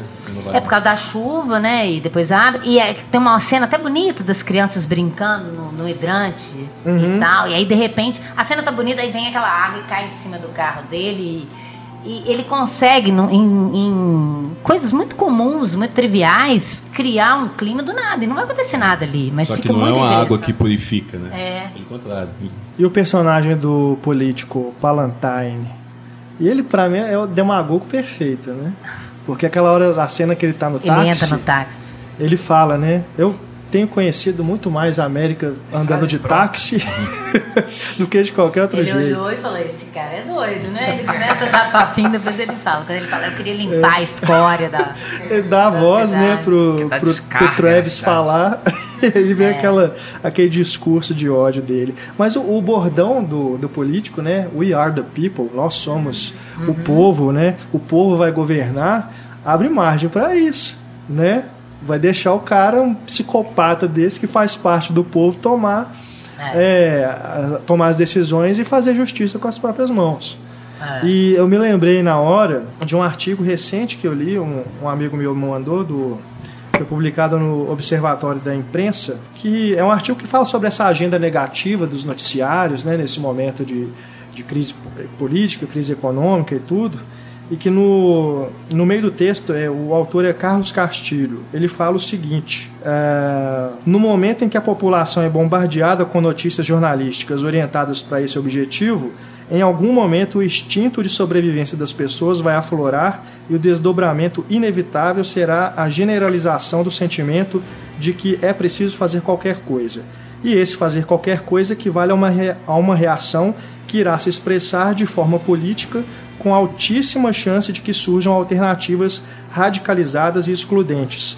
Estaremos então no limiar de uma quebra de paradigmas institucionais, onde o pêndulo da história aponta no sentido de uma tendência conservadora. Abre margem, né, é para o tá surgimento vendo de hoje. pessoas como Travis Bickle, né, que é ali tudo bem, é outro momento da história, mas se a gente for parar para pensar, Eu achei muito atual o filme revendo Né? agora, gente. E aí o Facebook hoje em dia tá cheio de Travis Bickle. né, é assustador, cara. Eu, eu vi o filme no, no Cinemark, né, nesse programa deles de clássico, e também tive essa impressão de como que ele é atual. também né? vi. Você reconhece naquela figura psicótica É. ali muitas dessas figuras que a gente vê nas redes Se sociais. ele tivesse cara. Facebook naquela época, aquele diário dele lá pra gente ia estar no Facebook. Né? Imagina se a bancada da bala resolve é, né, liberar as Nossa armas. senhora. Cai E na as- mão desses. Ia ter milhares de figuras. Esses curtidas. justiceiros, que é o que me dá mais medo, esse povo que quer fazer justiça com as próprias mãos. Né? O perfil Sem a menor dele noção de ia nada. ter milhares de curtidas também. É. né? As pessoas ainda iriam é, legitimar. É, as É. pessoas gostam de ler isso no jornal, tanto É. que tem várias matérias. Gosta de ver a justiça feita pelas próprias É, é o cara lá da loja de São conveniência que fala: não, vai embora, vai embora, deixa que eu pego esse aqui, que é o quinto negro essa semana, vamos dar porrada nele, porque vou resolver. Já que a polícia não resolve, vou resolver. Essa descrença na, na justiça, na lei, é, é, um, é um negócio complicado, né? Porque as pessoas Muito. começam a ficar cada vez mais loucas e elas acham que psicopatia é só sair atirando. Mas cada vez que eu vejo uma pessoa falando, isso, tem que matar mesmo, eu acho que essa figura é meio psicopata. Claro. Eu tenho medo, porque ele pelo menos tem problema. Ele teve no Vietnã. Agora, esse povo que se diz de bem e que É. quer matar todo mundo, eu morro de medo desse povo. Pois é, no Cara. Facebook você pode bloquear, mas na vida real, né? É, exato. Você tá louco. Eu nem bloqueei, que eu gosto de ver, conhecer essas pessoas. A assim. psicopatia Tem tá em vários. Agora no. Facebook você vê claramente. Ela aflora em alguns lugares que você fica com medo, né? E a única coisa que você pode fazer é bloquear. Agora tem umas coisas muito legais também de placas em volta dele, né? O Don't Walk, Keep Out, é, Perigo, Stop. Um cara com a camiseta escrito stop. E é muito legal isso, porque você pensa assim, ah, não é estúdio, ele faz um movimento de câmera assim, e é a cidade, tá ali. Mas ainda mais do jeito que o Scorsese é obsessivo e faz Ah, uma storyboard figura de ali, tudo. roupa, né? Se bobear, a placa nem tava ali, ele mandou pôr, porque ia sair no fundo. Isso não parece gratuito, não. Tem mais alguma pergunta aí? Temos, temos mais uma pergunta, que é do João. Só tá assim, João. Depois você atualiza seu perfil aí, viu, João? Pra deixar seu sobrenome. É, lembrando, né, que essas perguntas que a gente tá lendo são dos assinantes do Cinema em Cena. Você que tá ouvindo o nosso podcast quer, né, também deixar aqui sua pergunta para a nossa equipe, para os nossos convidados responderem, torne-se um colaborador do Cinema em Cena, se você tem também esse benefício. O João pergunta: Gostaria de ouvi-los comentar sobre a ambiguidade do final. Há quem defenda tudo ser passado na cabeça de Travis e não ter tanto heroísmo como que é mostrado. Scorsese e o Schrader confirmam o que a gente vê em tela, inclusive com a ideia de que a olhadinha no retrovisor indica que vai começar tudo de novo. Particularmente, finais ambíguos me agradam bastante, continua aqui o João. E o Taxi Driver é muito seco para um final tão correto, vou evitar escrever feliz, por mais que esteja tudo bem amarrado. Mas Eu ele acho que se- se- no final, ela tem entrado no carro. Acho, acho que o final todo. O final logo depois do que ele cal- tiroteio. Ah, depois é, do mostra ele tiroteio. sendo aclamado como herói, não é isso? Que aí tem aquele, aquela É voz que a, off, a né, câmera do- sai lá do prédio, né? Aí ela mostra lá fora Isso. a confusão toda. Por isso que eu tô achando estranho. Sai do ponto de vista dele, mostra a confusão, o caos todo e vai para a notícia de jornal. Mas será que sai do ponto de vista dele? Será que não é ele imaginando aquilo tudo? A comoção Pois que é. causou? Ele vai para uma notícia de jornal, que é uma, um factual da realidade. As assim, pessoas aclamando, aclamando o que ele fez. Eu, eu acho assim, que essa teoria seria As interessante, pessoas não sabem o que ele fez, a gente sabe. As pessoas acham que ele mas foi um ele herói. sabe o que ele fez. É, é, Então ele pode estar imaginando aquilo. sim. É, pra Né? mim. E- e é- que- que- qual forma mais assim de você efetivar que você fez uma ação boa do que sair no jornal várias vezes que você É, fez aquilo? sim. Só que eu acho que ele derruba ele essa própria teoria. Se ele tivesse encerrado o filme com a Silvio Chefe entrando no carro com ele, foi, pô, perfeito, tá imaginando isso. Olha que final feliz É. que ele imaginou. Mas termina, depois ele faz aquele olhar psicopata ali, eu acho que ele já quebra essa. E ela sai do carro, conversa com É. ele. E, e olha é só. muito realista. Porque igual você fala, ah, não mostra ela entrando no carro. Imagina se começa a cortar, igual você falou, ele saindo, ele tá lá no carro e, e de repente ele começa a conversar com ela pelo corredor. Agora, pra que que ele bota uma cena dos amigos dele e fala, ó, uma mulher entrou no seu carro? É, exatamente. Fica parecendo pra pontuar o real, que é Uma real, loira- entrou alguém lá no carro. E ainda Por é que uma não a loira voz de dele? branco. É. Por que não uma voz em off, a dele mesmo lendo a carta, se fosse ele mesmo? Por que botar uma voz de alguém que não está na cena, a carta lá pregada do lado da notícia de jornal? Eu acho que é pra testar mesmo a realidade. Porque se fosse tudo na cabeça dele, você não tinha prova concreta. Enfim, mesmo que fosse uma coisa que ele quisesse, né? Eu acho que em termos de linguagem isso não está muito claro. E as pistas que eu vejo é me dizendo que aconteceu. Agora, que a paranoia continua dentro dele é a olhadinha final. Aquela olhadinha final já fala que aquilo aconteceu. Ele não iria imaginar uma olha- olhadinha E satânica. eu acho É. muito típico, é muito interessante aqui você falar, ah, ela depois de ter, dele ter chamado ela para um filme pornô, ela não entraria no carro e ficaria puxando papo. Ficaria por causa da sociedade americana, É. valoriza isso. Ele saiu no jornal, ele agora é um herói, ele não É. deve ser tão doido assim. Sim, sim. Então eu acho que seria possível sim aquilo. Agora que ele continua doido, isso aí é, ó- é ótimo que ele, de- ele deixe bem sutil só na olhadinha dele e acaba o filme. Quando você percebeu, já acabou. Até porque, assim, ela deu fora nele. Depois ele foi lá no comício, né, atrás dela. mais? É, aí rolou aquele, aquela confusão, né? O cara tira ele, expulsa ele lá do local. E aí, beleza, ela some do filme, né? Ela só, ele só a vê lá na hora do discurso Quando do, ele vai matar do o comício, né? Que, o- que o Palantine tá lá é, pedindo voto. Então eu, eu concordo com o que a Ana disse. É, ela já tinha demonstrado que se sente atraída por esse, esse tipo, né? Ela é seduzida por ele, com certeza. Sem dúvida. É E que, aí quando a, vê A gente gosta de estar próximo do pecado, É. do perigo. Né? que ele se tornou um Ela herói, né? Aclamado ali pelos jornais e tudo, ela fala assim, bom, Eu posso experimentar agora. dá mais uma chance pra ele, né? E aí ele vê a imagem dela pelo retrovisor. Ela nunca teve tão etérea quanto naquela Nossa, imagem. é. Então pode parecer mesmo uma alucinação, mas eu Sim. acho que é isso. Ele continua fa- fascinado por ela, mas agora ele tá frio, ele não vai cair de novo nisso. E aí volta a paranoia. Né? Porque é- aquela, a cena que a gente falou do, do antiácido lá que ele mergulha é quando o cara fala com ele pra ele comprar arma. Que é onde ele mergulha nessa doideira total. E aí visualmente tá ali colocado. Tem aqueles. Ela aciona de novo alguma coisa nele. E, é, e fala pra comprar arma e tem dois homens negros também Em encarando volta. ele. É. Que ele tá incomodado, né? É, é, então o, o João até coloca aqui perguntando se a carta escrita pelos pais se é a letra ou não do Não, isso aí não Travis. teria como a gente como saber se não, ele gente. mesmo tivesse forjado aquela carta. Não, a letra do Travis não é não, porque mostra a letra do Travis no Ai, cartão. ó, Escreveu Ótima, no nossa. cartão. Do Travis não é não. A gente até Eu dá pra pensar em, em caligrafia, assim, que é uma letra mais tosca, assim, que ele escreve Aham. pros pais, assim, com menos instrução. Talvez ele tenha uma linguagem até no diário mais simples. Aham. A carta é dos mesmo. pais, é uma letrinha até mais feminina. Pode ser da mãe do Scorsese, né, que é uma letra toda redondinha. Que, aliás, os pais da Tá George na Foster são os né? pais do Scorsese, né? Na fotinha Na de foto, jornal. Eu falei, E cadê é os pais dele que não engraçado- apareceram ainda? Se bobear, o pai É, dele lendo a carta. A manchete né, do recorte. Pais expressam choque, gratitude. É. Gratidão, né? A imagem E deles vendo TV, né? Vendo TV. Também acho que Vendo não TV, é ótimo, gratuito isso. Né? É. Mas assim, psicopata. Mas que é legal psicopata, porque. o cara consegue fazer outra letra também. Ele escreve com a mão esquerda. É legal porque o, o que eles falam, né, que talvez fosse inspirado no, no rastro de ódio, que a, a analogia possível que eu achei interessante é isso, que ele vai pra salvar alguém que não necessariamente pediu pra ser salvo, Isso. e depois você não sabe o que aconteceu com também. essa pessoa. E o O racismo racismo, o preconceito mesmo, né, de um moralismo preconceituoso. Eu acho que- Aquela sobrinha é suja agora que ela virou índia. O Harvey Keitel também vestido de índio, né? É. Cabelo de índio, É. colagem de índio no final. E eles não queriam aquilo, né? Porque ia ficar caro a peruca, mas o Harvey Keitel que fez questão da, da peruca e a, e a unha A vermelha. ver- aquela unha me intriga Pra cheirar demais. cocaína. Ah, que é isso, É uma lógico. colherzinha. Que ele Faz viu sentido. isso quando ele, ele, ele frequentou uns cafetões pra Ele aprender o estudou. personagem. Nossa, Igual o. Deniro. O Deniro tava gravando o filme do Bertolucci, o Novecento. Sim, sim. E aí, quando ele soube que ele ia gravar o filme, ele, fo- ele tinha um mês de, de folga lá na Itália, veio pra, pra Nova York, fez um registro de taxista e ficou rodando Nova uma York. história de interessantíssima disso. Ele tinha acabado de ganhar o Oscar pelo Poderoso Chefão, né? Aí tá lá rodando de táxi, entra um cara, reconhece ele. Pô, não tá fácil pra ninguém, cara. Você acabou de ganhar o Oscar.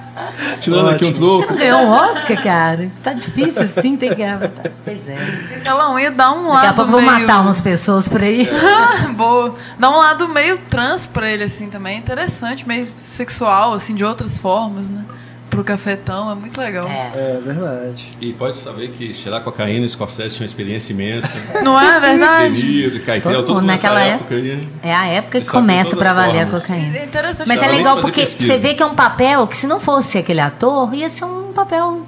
E seriam, no roteiro, todos eram negros. Todo o pessoal ali do, É, o Schrader não do queria o bordel era Keitel. negro. Aí soaria ainda mais racista. É, eu acho que eles ficaram com medo do pessoal interpretar de forma diferente. Né? E- Mas fala que o, Pareceu uma exaltação ao racismo, ia ser complicado. Uhum. o Scorsese É, sim, começou sim. a rolar por todos os pontos de prostituição e procurando algum é, né, cafetão branco para poder se inspirar, né? Para o Caetel poder se inspirar. E não encontrou nenhum. Ué, nós vamos ter que inventar então o índio.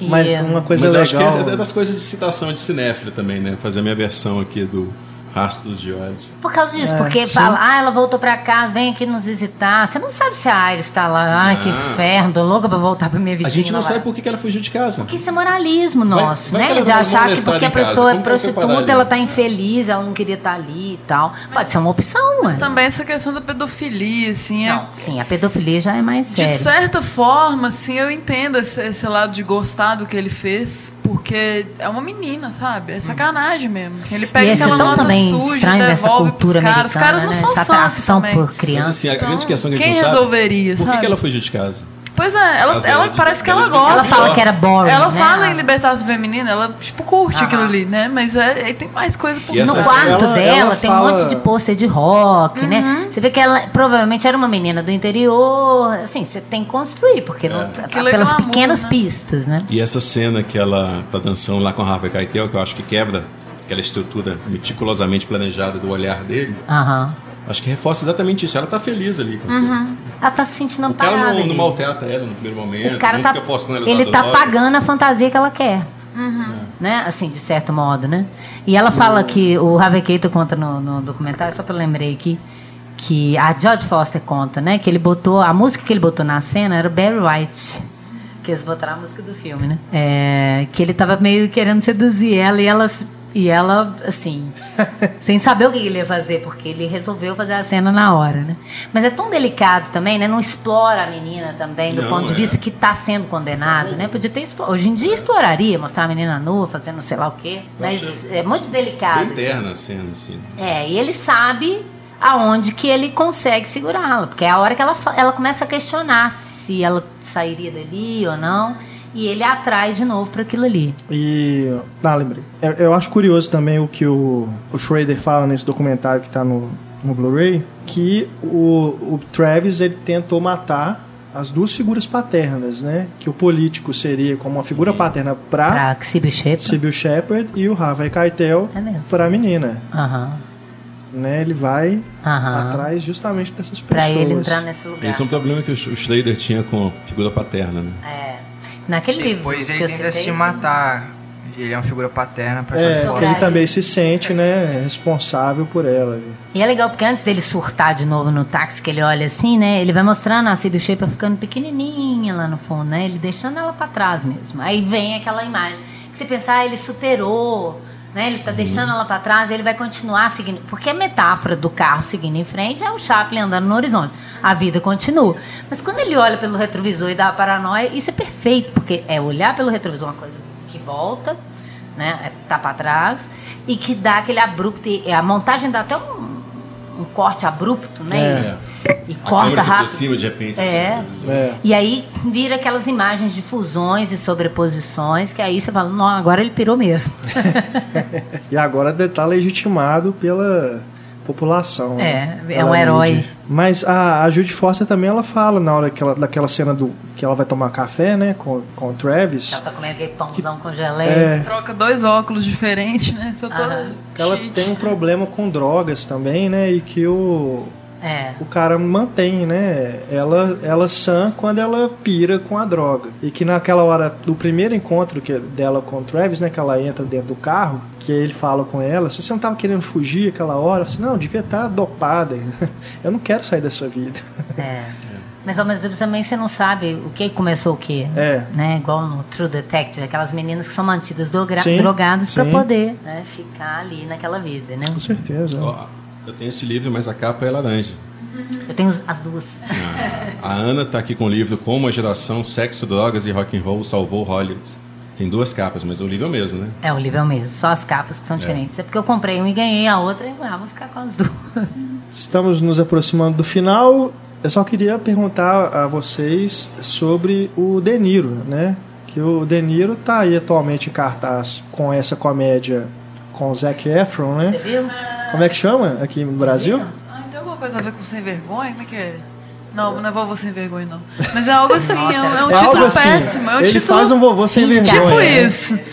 Eu esqueci o título, mas é um título péssimo, assim, sabe? Porque ele, inclusive, o Zac Efron já havia parodiado o De Niro no filme anterior, né? Vizinhos, né? Que Aham. tem uma cena que até é engraçado, que tem várias versões de personagens do De Niro. A Ana Mas já falou que a a interpretação favorita do De Niro. Ah, É com certeza. Driver. Pode não ser o melhor É, filme do Scorsese, mas do De Niro eu acho com certeza. Qual que você acha De melhor? novo, Toro Indomável Indomável. balança, é, bem que tem o Toro Indomável. Mas eu acho esse filme mais sutil. Mas ele está muito bem também no A Missão, vocês não acham? sim, Ah, sim. Que Não, no um Poderoso papel Chefão, no do 900, no Era Uma Vez na América. Até no, no Rei da Comédia eu gosto muito dele Aham. também. É. Eu gosto até também é no, um psicopata, no que ele tá começando a canastrear, que é o dos... O, do medo, o Cabo do Medo? Ah, não, ele já faz uma. Mas eu acho que é proposital É, ali. É que proposital, não uma- é sem querer. O problema é quando ele faz o canastrice sem querer. A canastra já aparece num filme que funciona muito bem também, que é o Os Intocáveis. Faz uma Sim. caricatura. Sim, sim, sim. Do, do Al Capone. Al o né? Capone. Capone, é. ele não é, Que é ótimo. Aquilo não é interpretação, ele tá se divertindo igual se o divertindo. Jack Nicholson no Batman, assim. E combina com a proposta do próprio De Palma, eu O acho. Ele Coração. Satânico também ele já faz uma coisa completamente. Mas eu acho mais sutil o Coração é, o Coração Satânico. Satânico já não é caricatura, Não tá é. do outro lado dele. Mas... Pegou a unhinha todas É. do, do Harvey Keitel. Aquelas unhas do Zé do Caixão ali. Mas eu, eu gosto, porque assim, claro que eu não, eu não sou atriz, eu não estou desmerecendo o trabalho de ninguém que engorda, que, que faz trabalho de campo e tal. Mas eu, eu sempre achei muito mais fácil você fazer um doido, um doente mental, sabe? Uma pessoa com problema. que tem você um já tem as ferramentas, né? Um Rain Man. A ferramenta é, ajuda ali. Eu acho fácil. Agora, é fazer uma difícil. pessoa comum que tem um leve distúrbio, como é o Travis. O Travis é um doidão, que você bate o olho e fala, é um doido, sai de perto. É. Então isso você tem que ver no olhar, é observando, passo a passo. E ele tem isso. Tanto é que eu amo aquele olhar dele no final, que ele dá o tiro na própria cabeça. Ali tem a loucura toda no olhar dele. Então, tem um prazer misto de frustração, tá tudo no olhar dele ali. Acho que nunca mais ele conseguiu ser tão sutil assim. E hoje em dia, gente, se- por mais que seja um grande ator, ele virou uma caricatura dele mesmo. Ele só fica fazendo careta, É. fazendo aquelas caras de mafioso frustrado, a cara de Al Capone. Que ele começou ali a fazer essa. É. Endure, Mas agora, mesmo quando ele quer fazer papel sério, ele cai de novo nas mesmas Nos mesmos. é, nas mesmas facilidades. Então, tem uma cena que eu acho formidável no que é de- logo depois que ele faz o corte moicano, né? Que aí ele começa a, a ficar malucão mesmo. E aí você vê que eu me parece que apesar do Scorsese dizer que foi um filme muito controlado, com muito storyboard, né? É, Tem inclusive as comparações né, no Isso. DVD. a sequência final toda. Ele abriu isso do improviso pro De Niro. Então tem umas cenas que você vê que assim é, é muito natural, que ele tá lá, é, acho, que, acho que é logo depois que ele tenta matar o político, ele volta pro apartamento e ele toma um remédio com a cerveja, e ele balança a cabeça assim pra engolir. Aham. Você vê que o cara tá muito doido ali. você acredita que ele realmente tá perturbado ali mesmo, Aham. né? Que as coisas na cabeça dele não estão certas de jeito nenhum. É. Uma, uma que eu gosto muito também. essa gradação dele, né, do começo até chegar nesse ponto, é, é muito bem trabalhada por ele, E é nessa sutil, sutileza é. que você É, falou. uma que eu acho bem sutil também é quando ele a, ele conhece a Jodie Foster, não, depois, mais pro fim. Quando ele conhece o Harvey Keitel, na Quando ele sabe que ela tem 13 anos. É, não, quando ele conhece o Harvey Keitel, tá conversando com ele e ele meio que fica parado, né, encarando o Keitel, e o Keitel brincando com ele, chamando de cowboy, e brincando com a cara dele, A né? e- impressão que é improviso ali também, que o Harvey É. Não sabe o que, que ele Não sabe o que faz, é, porque ele tá parado lá, não fala nada, É. só com um sorriso na cara. E aí assim que ele vira a cabeça, ele já faz uma Fecha. cara, já fecha totalmente. E aí vai, vai encontrar a Jodie Foster. Bem sutil. É um da- das minhas atuações favoritas É, o dele. Deniro, esse Deniro faz falta, né? Né? É. Faz muita A última falta. vez que eu vi esse Ele era o lindo, né, gente? Cá para nós. Fogo contra era fogo. bonito demais. Fogo contra fogo, é. Aliás, 95. depois disso, Ronin. Ronin também tá muito bem. Sim, sim. Acho que é o último Deniro aproveitável. É. Não, porque você vê que ele, ele invertendo a ideia de ser o astro, né? No, no, no Jack Brown do Tarantino, que era pra ele fazer só a pontinha, ele faz ruim. Aquela pontinha que é só pra ser uma pontinha, não tem que fazer aquilo nada demais. É. Mas ele faz ruim. Eu acho no, nesse mais recente, Caricatural. O Lado Bom da Vida. Nossa, é, eu não gosto. Não convence também. É Joy, né? Esse que tá em cartaz Acho agora que agora também. ele tá agindo assim, tipo, ah, vou pegar um filme aqui, Tá mas tô de boa, ele tá cansado, ele tá indo, sabe? Eles indicam o Faz. Oscar, sim. E é isso. É. Já sou o Deniro mesmo, é foda-se. triste, né? Quando a me pessoa divertir. para de se preocupar com o Fica com currículo. preguiça. é. Porque você comparar, por exemplo, o Jack Nicholson, o cara ele sumiu, falam, e tem essas fofocas de que ele tá com, com Ele tá querendo se e aposentar. tudo, mas eu acho que é fofoca mesmo. Acho que ele sumiu porque ele não se Eu quero, presta. eu quero um papel bom, gente. Eu não vou ele fazer faz filmes ruins, vovozão ele doido. faz com certa dignidade, É. o Jack Nicholson. Ué, ele tá Sean Connery maravilhoso também. no- nos Infiltrados. Sean Connery, o Jenny Hackman, os caras aposentaram, eles não vão fazer mais essas coisas. Não vou fazer o papel do vovozão tarado no filme do Adam Sandler, entendeu? Não, não dá. Mas Al Pacino, Deniro, Tem um nome Al. Pacino né? prestaram essas coisas. É. Ainda que o- o Al cara não precisa de Pacino- dinheiro, né, gente? Ano O Al Pacino, ano passado, ele fez dois filmes que são pelo menos mais dignos, né? Que é aquele O Último Ato e vi. o outro que ele faz um cantor de rock, né? O que ele de faz carreira o- também. Não tem o que ele faz o. aquele produtor de disco lá, o, do, do- dos Beatles, do, do Lennon. Eu acho que é esse. É. Qual, o. George Martin? Não, aquele cara que aparece no Easy Rider. Ô, gente, esqueci o nome. Eu acho que é inspirado nesse cara. é. Não, A vida do. Phil Spector. Ele fez a vida do, do Phil Ah, Spector. não, isso é, um, isso, é, isso é outra Mas coisa. isso é é TV, feito pra né? TV. Ah. É. Mas também é um projeto É, ué, mais. Pelo menos um personagem mais É. interessante. Só que entre um. um- a, a cada dois filmes desse, ele faz uns cinco, Porque umas cinco comédias idiotas. Eu lembro do Mas Heitor. ele, ele tá bem nesses filmes? Eu não, não vi. O Heitor No- falando O que eu vi, eu gostei, o último ato. O ele Heitor faz que um era do- ator já. do cinema e cena, que ele Nos fala, últimos. não, o cara tem que pagar últimos. as contas, né, e tal. Mas esses caras não precisam pagar a conta mais não. Será que precisa? Esse- Aí, pô, você pode pagar quanto fazendo um serviço digno também. né? É, eu entendo assim, eu quero continuar trabalhando e tal, né, mas... Pode fazer uma comédia ruim, mas trabalha bem. Tem gente que faz. Eu acho que tem uma figura tipo a Juliane Moore, faz cada filme medonho, mas a minha parte eu vou fazer digno, direito. é. É. O Michael, o Michael Caine também. É um Michael cara que Caine. fez muito filme Sim, ruim na carreira. sim. gente. Nossa eu não lembro de ter visto ele pavoroso. É. em nenhum Já filme. que eu sou um ator, Deve vou fazer ter, direito. é, Vou fazer direito, ainda que o filme seja uma bosta. Ainda que seja já pra eu pagar minhas contas, mas eu sou um ator. certa dignidade. O Morgan Freeman até certo ponto tava aguentando, né? Agora já tá topando esses projetos Ah, é, já tá questionáveis. Eu acho que também deve ser muito difícil, né? Porque você não pode envelhecer nesse meio, né? É. De forma alguma. Então, pra mulher é pior ainda. É, porque o homem ainda faz. O cara velho pinta um cabelo dele e ainda pega uns menininhos no filme. Agora a mulher mais velha não tem opção, a É não ser verdade. vovó. Mas tem um limite pra esses caras, né? Igual É, o Sean Connery, depois que ele passou a não convencer mais de que ele tava pegando a Catherine Zeta-Jones, ele aposenta. tem jeito, o cara... É, ué, então o que acontece? A pessoa fica querendo trabalhar, não tem papel pra ela, mas, né? Não dá mais, porque o De Niro, quando ele fez, na época do Taxi Driver, ele escolhia a dedo, né? Ele não aparecia em qualquer filme mesmo. Agora, ele não pode, talvez, mais escolher, mas eu acho que quando a figura vira um monstro sagrado, é aí que ela deveria escolher mesmo, né? É. Esse Dustin Hoffman caiu nessa também, de fazer uns É. filmes ruins, interpretar com a maior preguiça do mundo. É verdade. Então não faz, né? Liga no automático e faz uma coisa Literalmente no automático. Você vê claramente que o cara não tá menor, é um pouco interessado naquilo ali. É. Então não devia ter feito. É, concordo. Enfraquece o filme pra caramba, né? Vai fazer dublagem de filme de desenho animado. Animação, mais né? digno. Ou, ou narração, igual o do Morgan Freeman fez, o Marcha dos Pinguins, essas coisas assim. O Scorsese fez o tubarão lá do. É, do. Né? do, do- Nossa, animação do filme, Tubarão, aquele, né? aquele ali precisava. O tubarão? De Niro também tá nesse filme. Também tá. Tá. Não, esse filme é muito. É horrível. horrível. E depois vem pro Brasil, o povo dubla, a gente nem fica vendo isso. Melhor Woody Allen no Formiguinhos. É, É. mais mais digno. Ok? Mais alguma consideração? Vocês não falaram dos filmes que vocês gostam mais do Scorsese. Ah, pô. É, Taxi Driver, né? Favorito? Ainda- Ainda continuo com a minha Acho dúvida fases. entre Touro Indomável e o Taxi Drive. Bons Companheiros também é muito foda pra caralho. É, companheiros. tem fase, gente, tem muita coisa boa. Até o New York, New fase York, o povo não gosta, recente, eu Eu adoro. gosto também, acho legal, interessante. O Hugo é maravilhoso também. Hugo. Gosto Nossa, demais. do- Lindo, Hugo. Eu, eu tenho problema de conexão emocional com os filmes do Scorsese. São Eu gosto da Ilha do. Medo, eu gosto, gente. Eu gosto muito Gosto dele. Achei ele um cineasta foda, com PH. Acho que o único dele que eu desgosto é o Kundum. Ah, o Kundun Eu gosto, eu gosto. Eu acho Tá Scorsese vendo? É mais outra coisa, mas é, é bom. É bonito demais. É, é um filme pra ver no cinema. Você viu no cinema? entender Não. o budismo. É.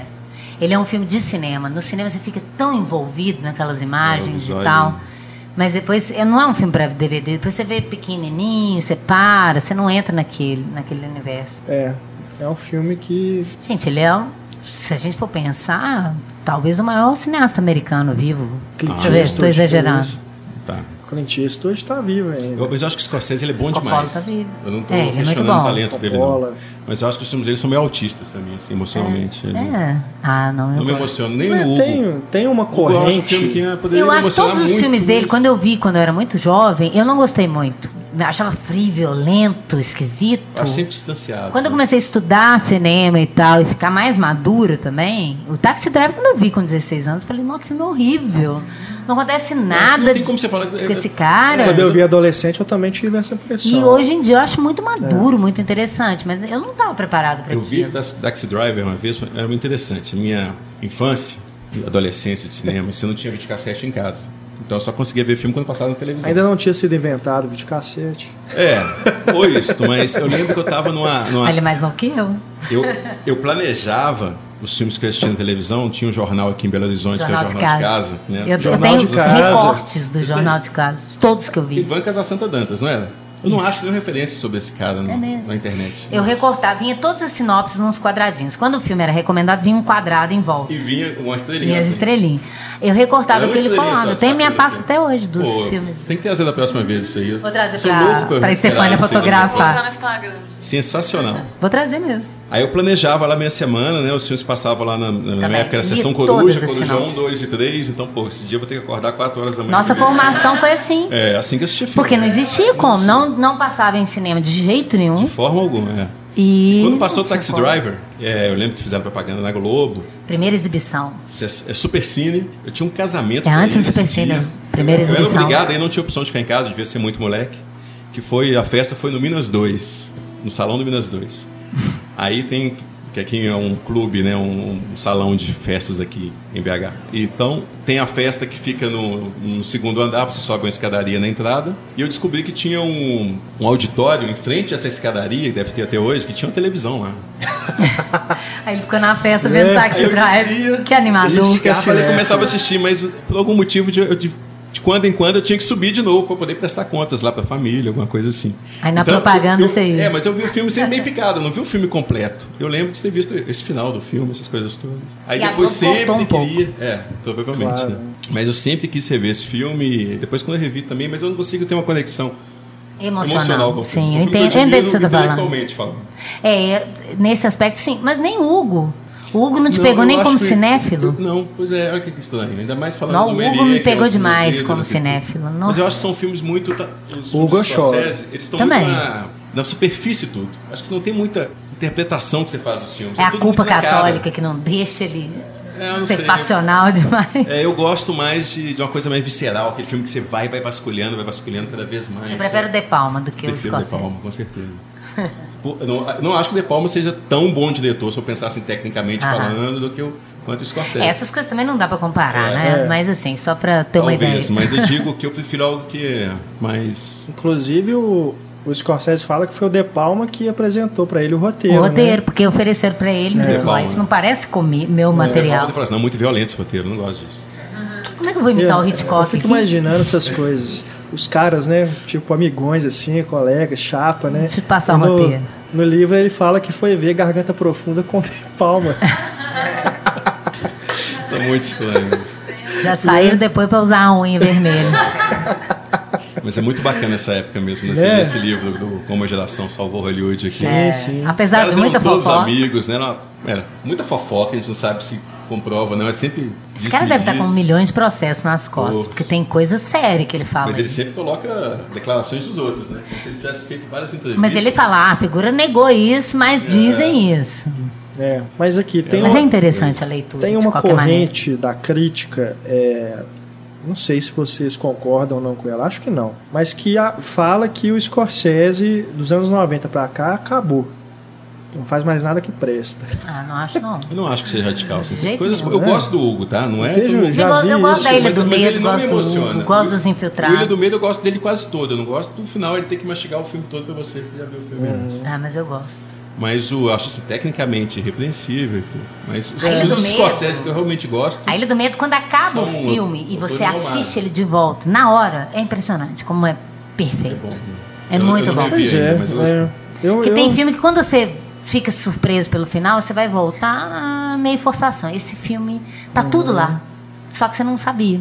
Maravilhoso. É, eu, eu discordo dessa opinião também, porque pra mim continua sendo um dos meus cineastas favoritos. Tio Marte. E eu sempre aguardo, assim, com ansiedade Também. qualquer o Lobo de projeto Wall novo. Street é divertidíssimo. Sim, É. né? apesar de ser eu aquilo assim histérico demais, mas eu gosto também. histérico e tipo ele se referenciando o tempo todo, É. né? Mas mesmo É assim, cinema demais, não tem como você não que gostar, né? É um filme que que tá vibrante, você vê que o Scorsese tá assim empolgado de fazer aquilo, filmando em digital, né, que foi a primeira vez. Antes fala, "Ah, ele tinha é filmado em muito 3D, over." primeira vez. O Eu cara continua do- do inovando. Mas o tema é sobre sobre o aviador. over, né? Você gosta do aviador?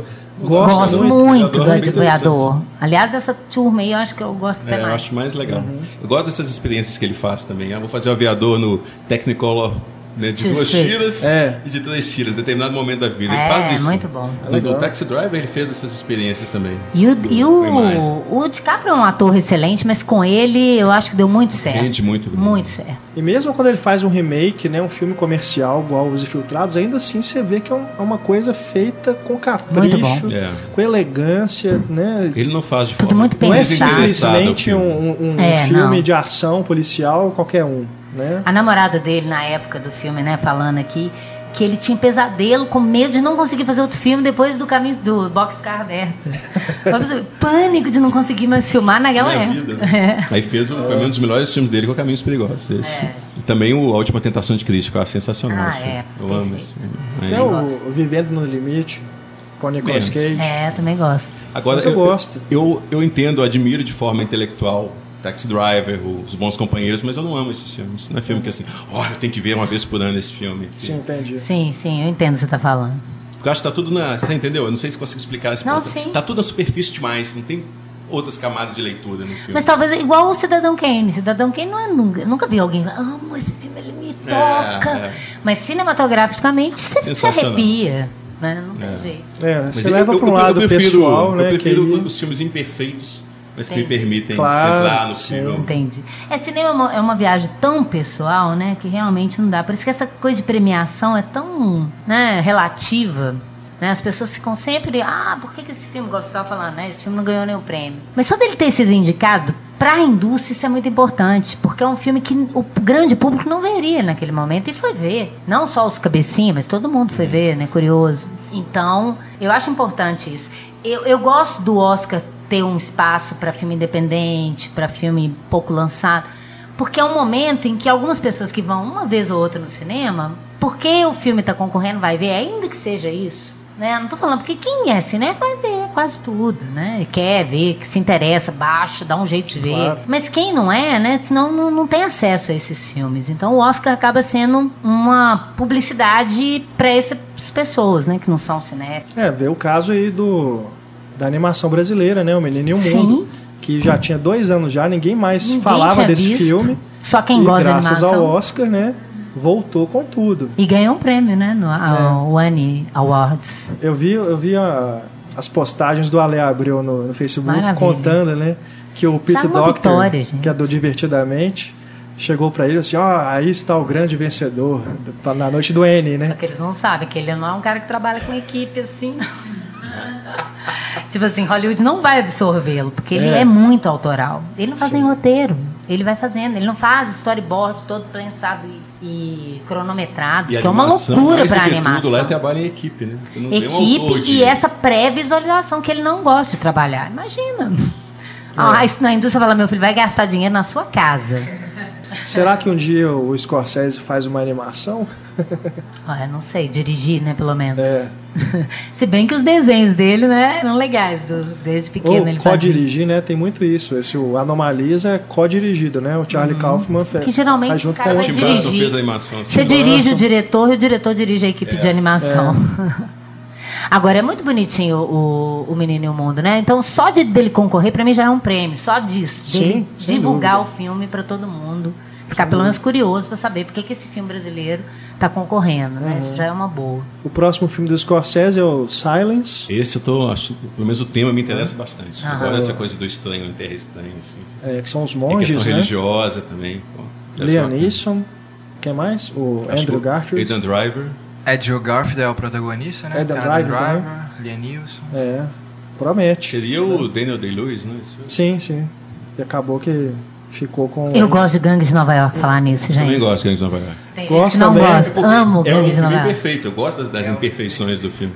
É. Mas eu gosto. O povo tem preguiça. filme. Eu também. acho genial aquele Eu filme. acho que tem coisas muito bacanas. Só pra defender mesmo. É.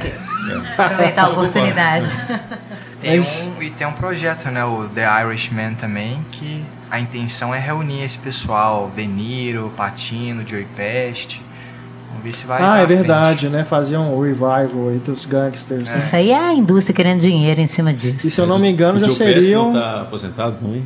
É, ele Sumiu. quase não aparece, Quase né? não, não aparece, sumiu. É.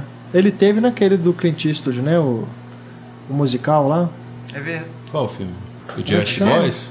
O Jersey Boys, é. Ah, eu não vi o Jersey Ele Boys. faz eu uma participação, porque ele foi, se eu não me engano, ele foi produtor do- da banda, É. fila. Ah, né? bacana.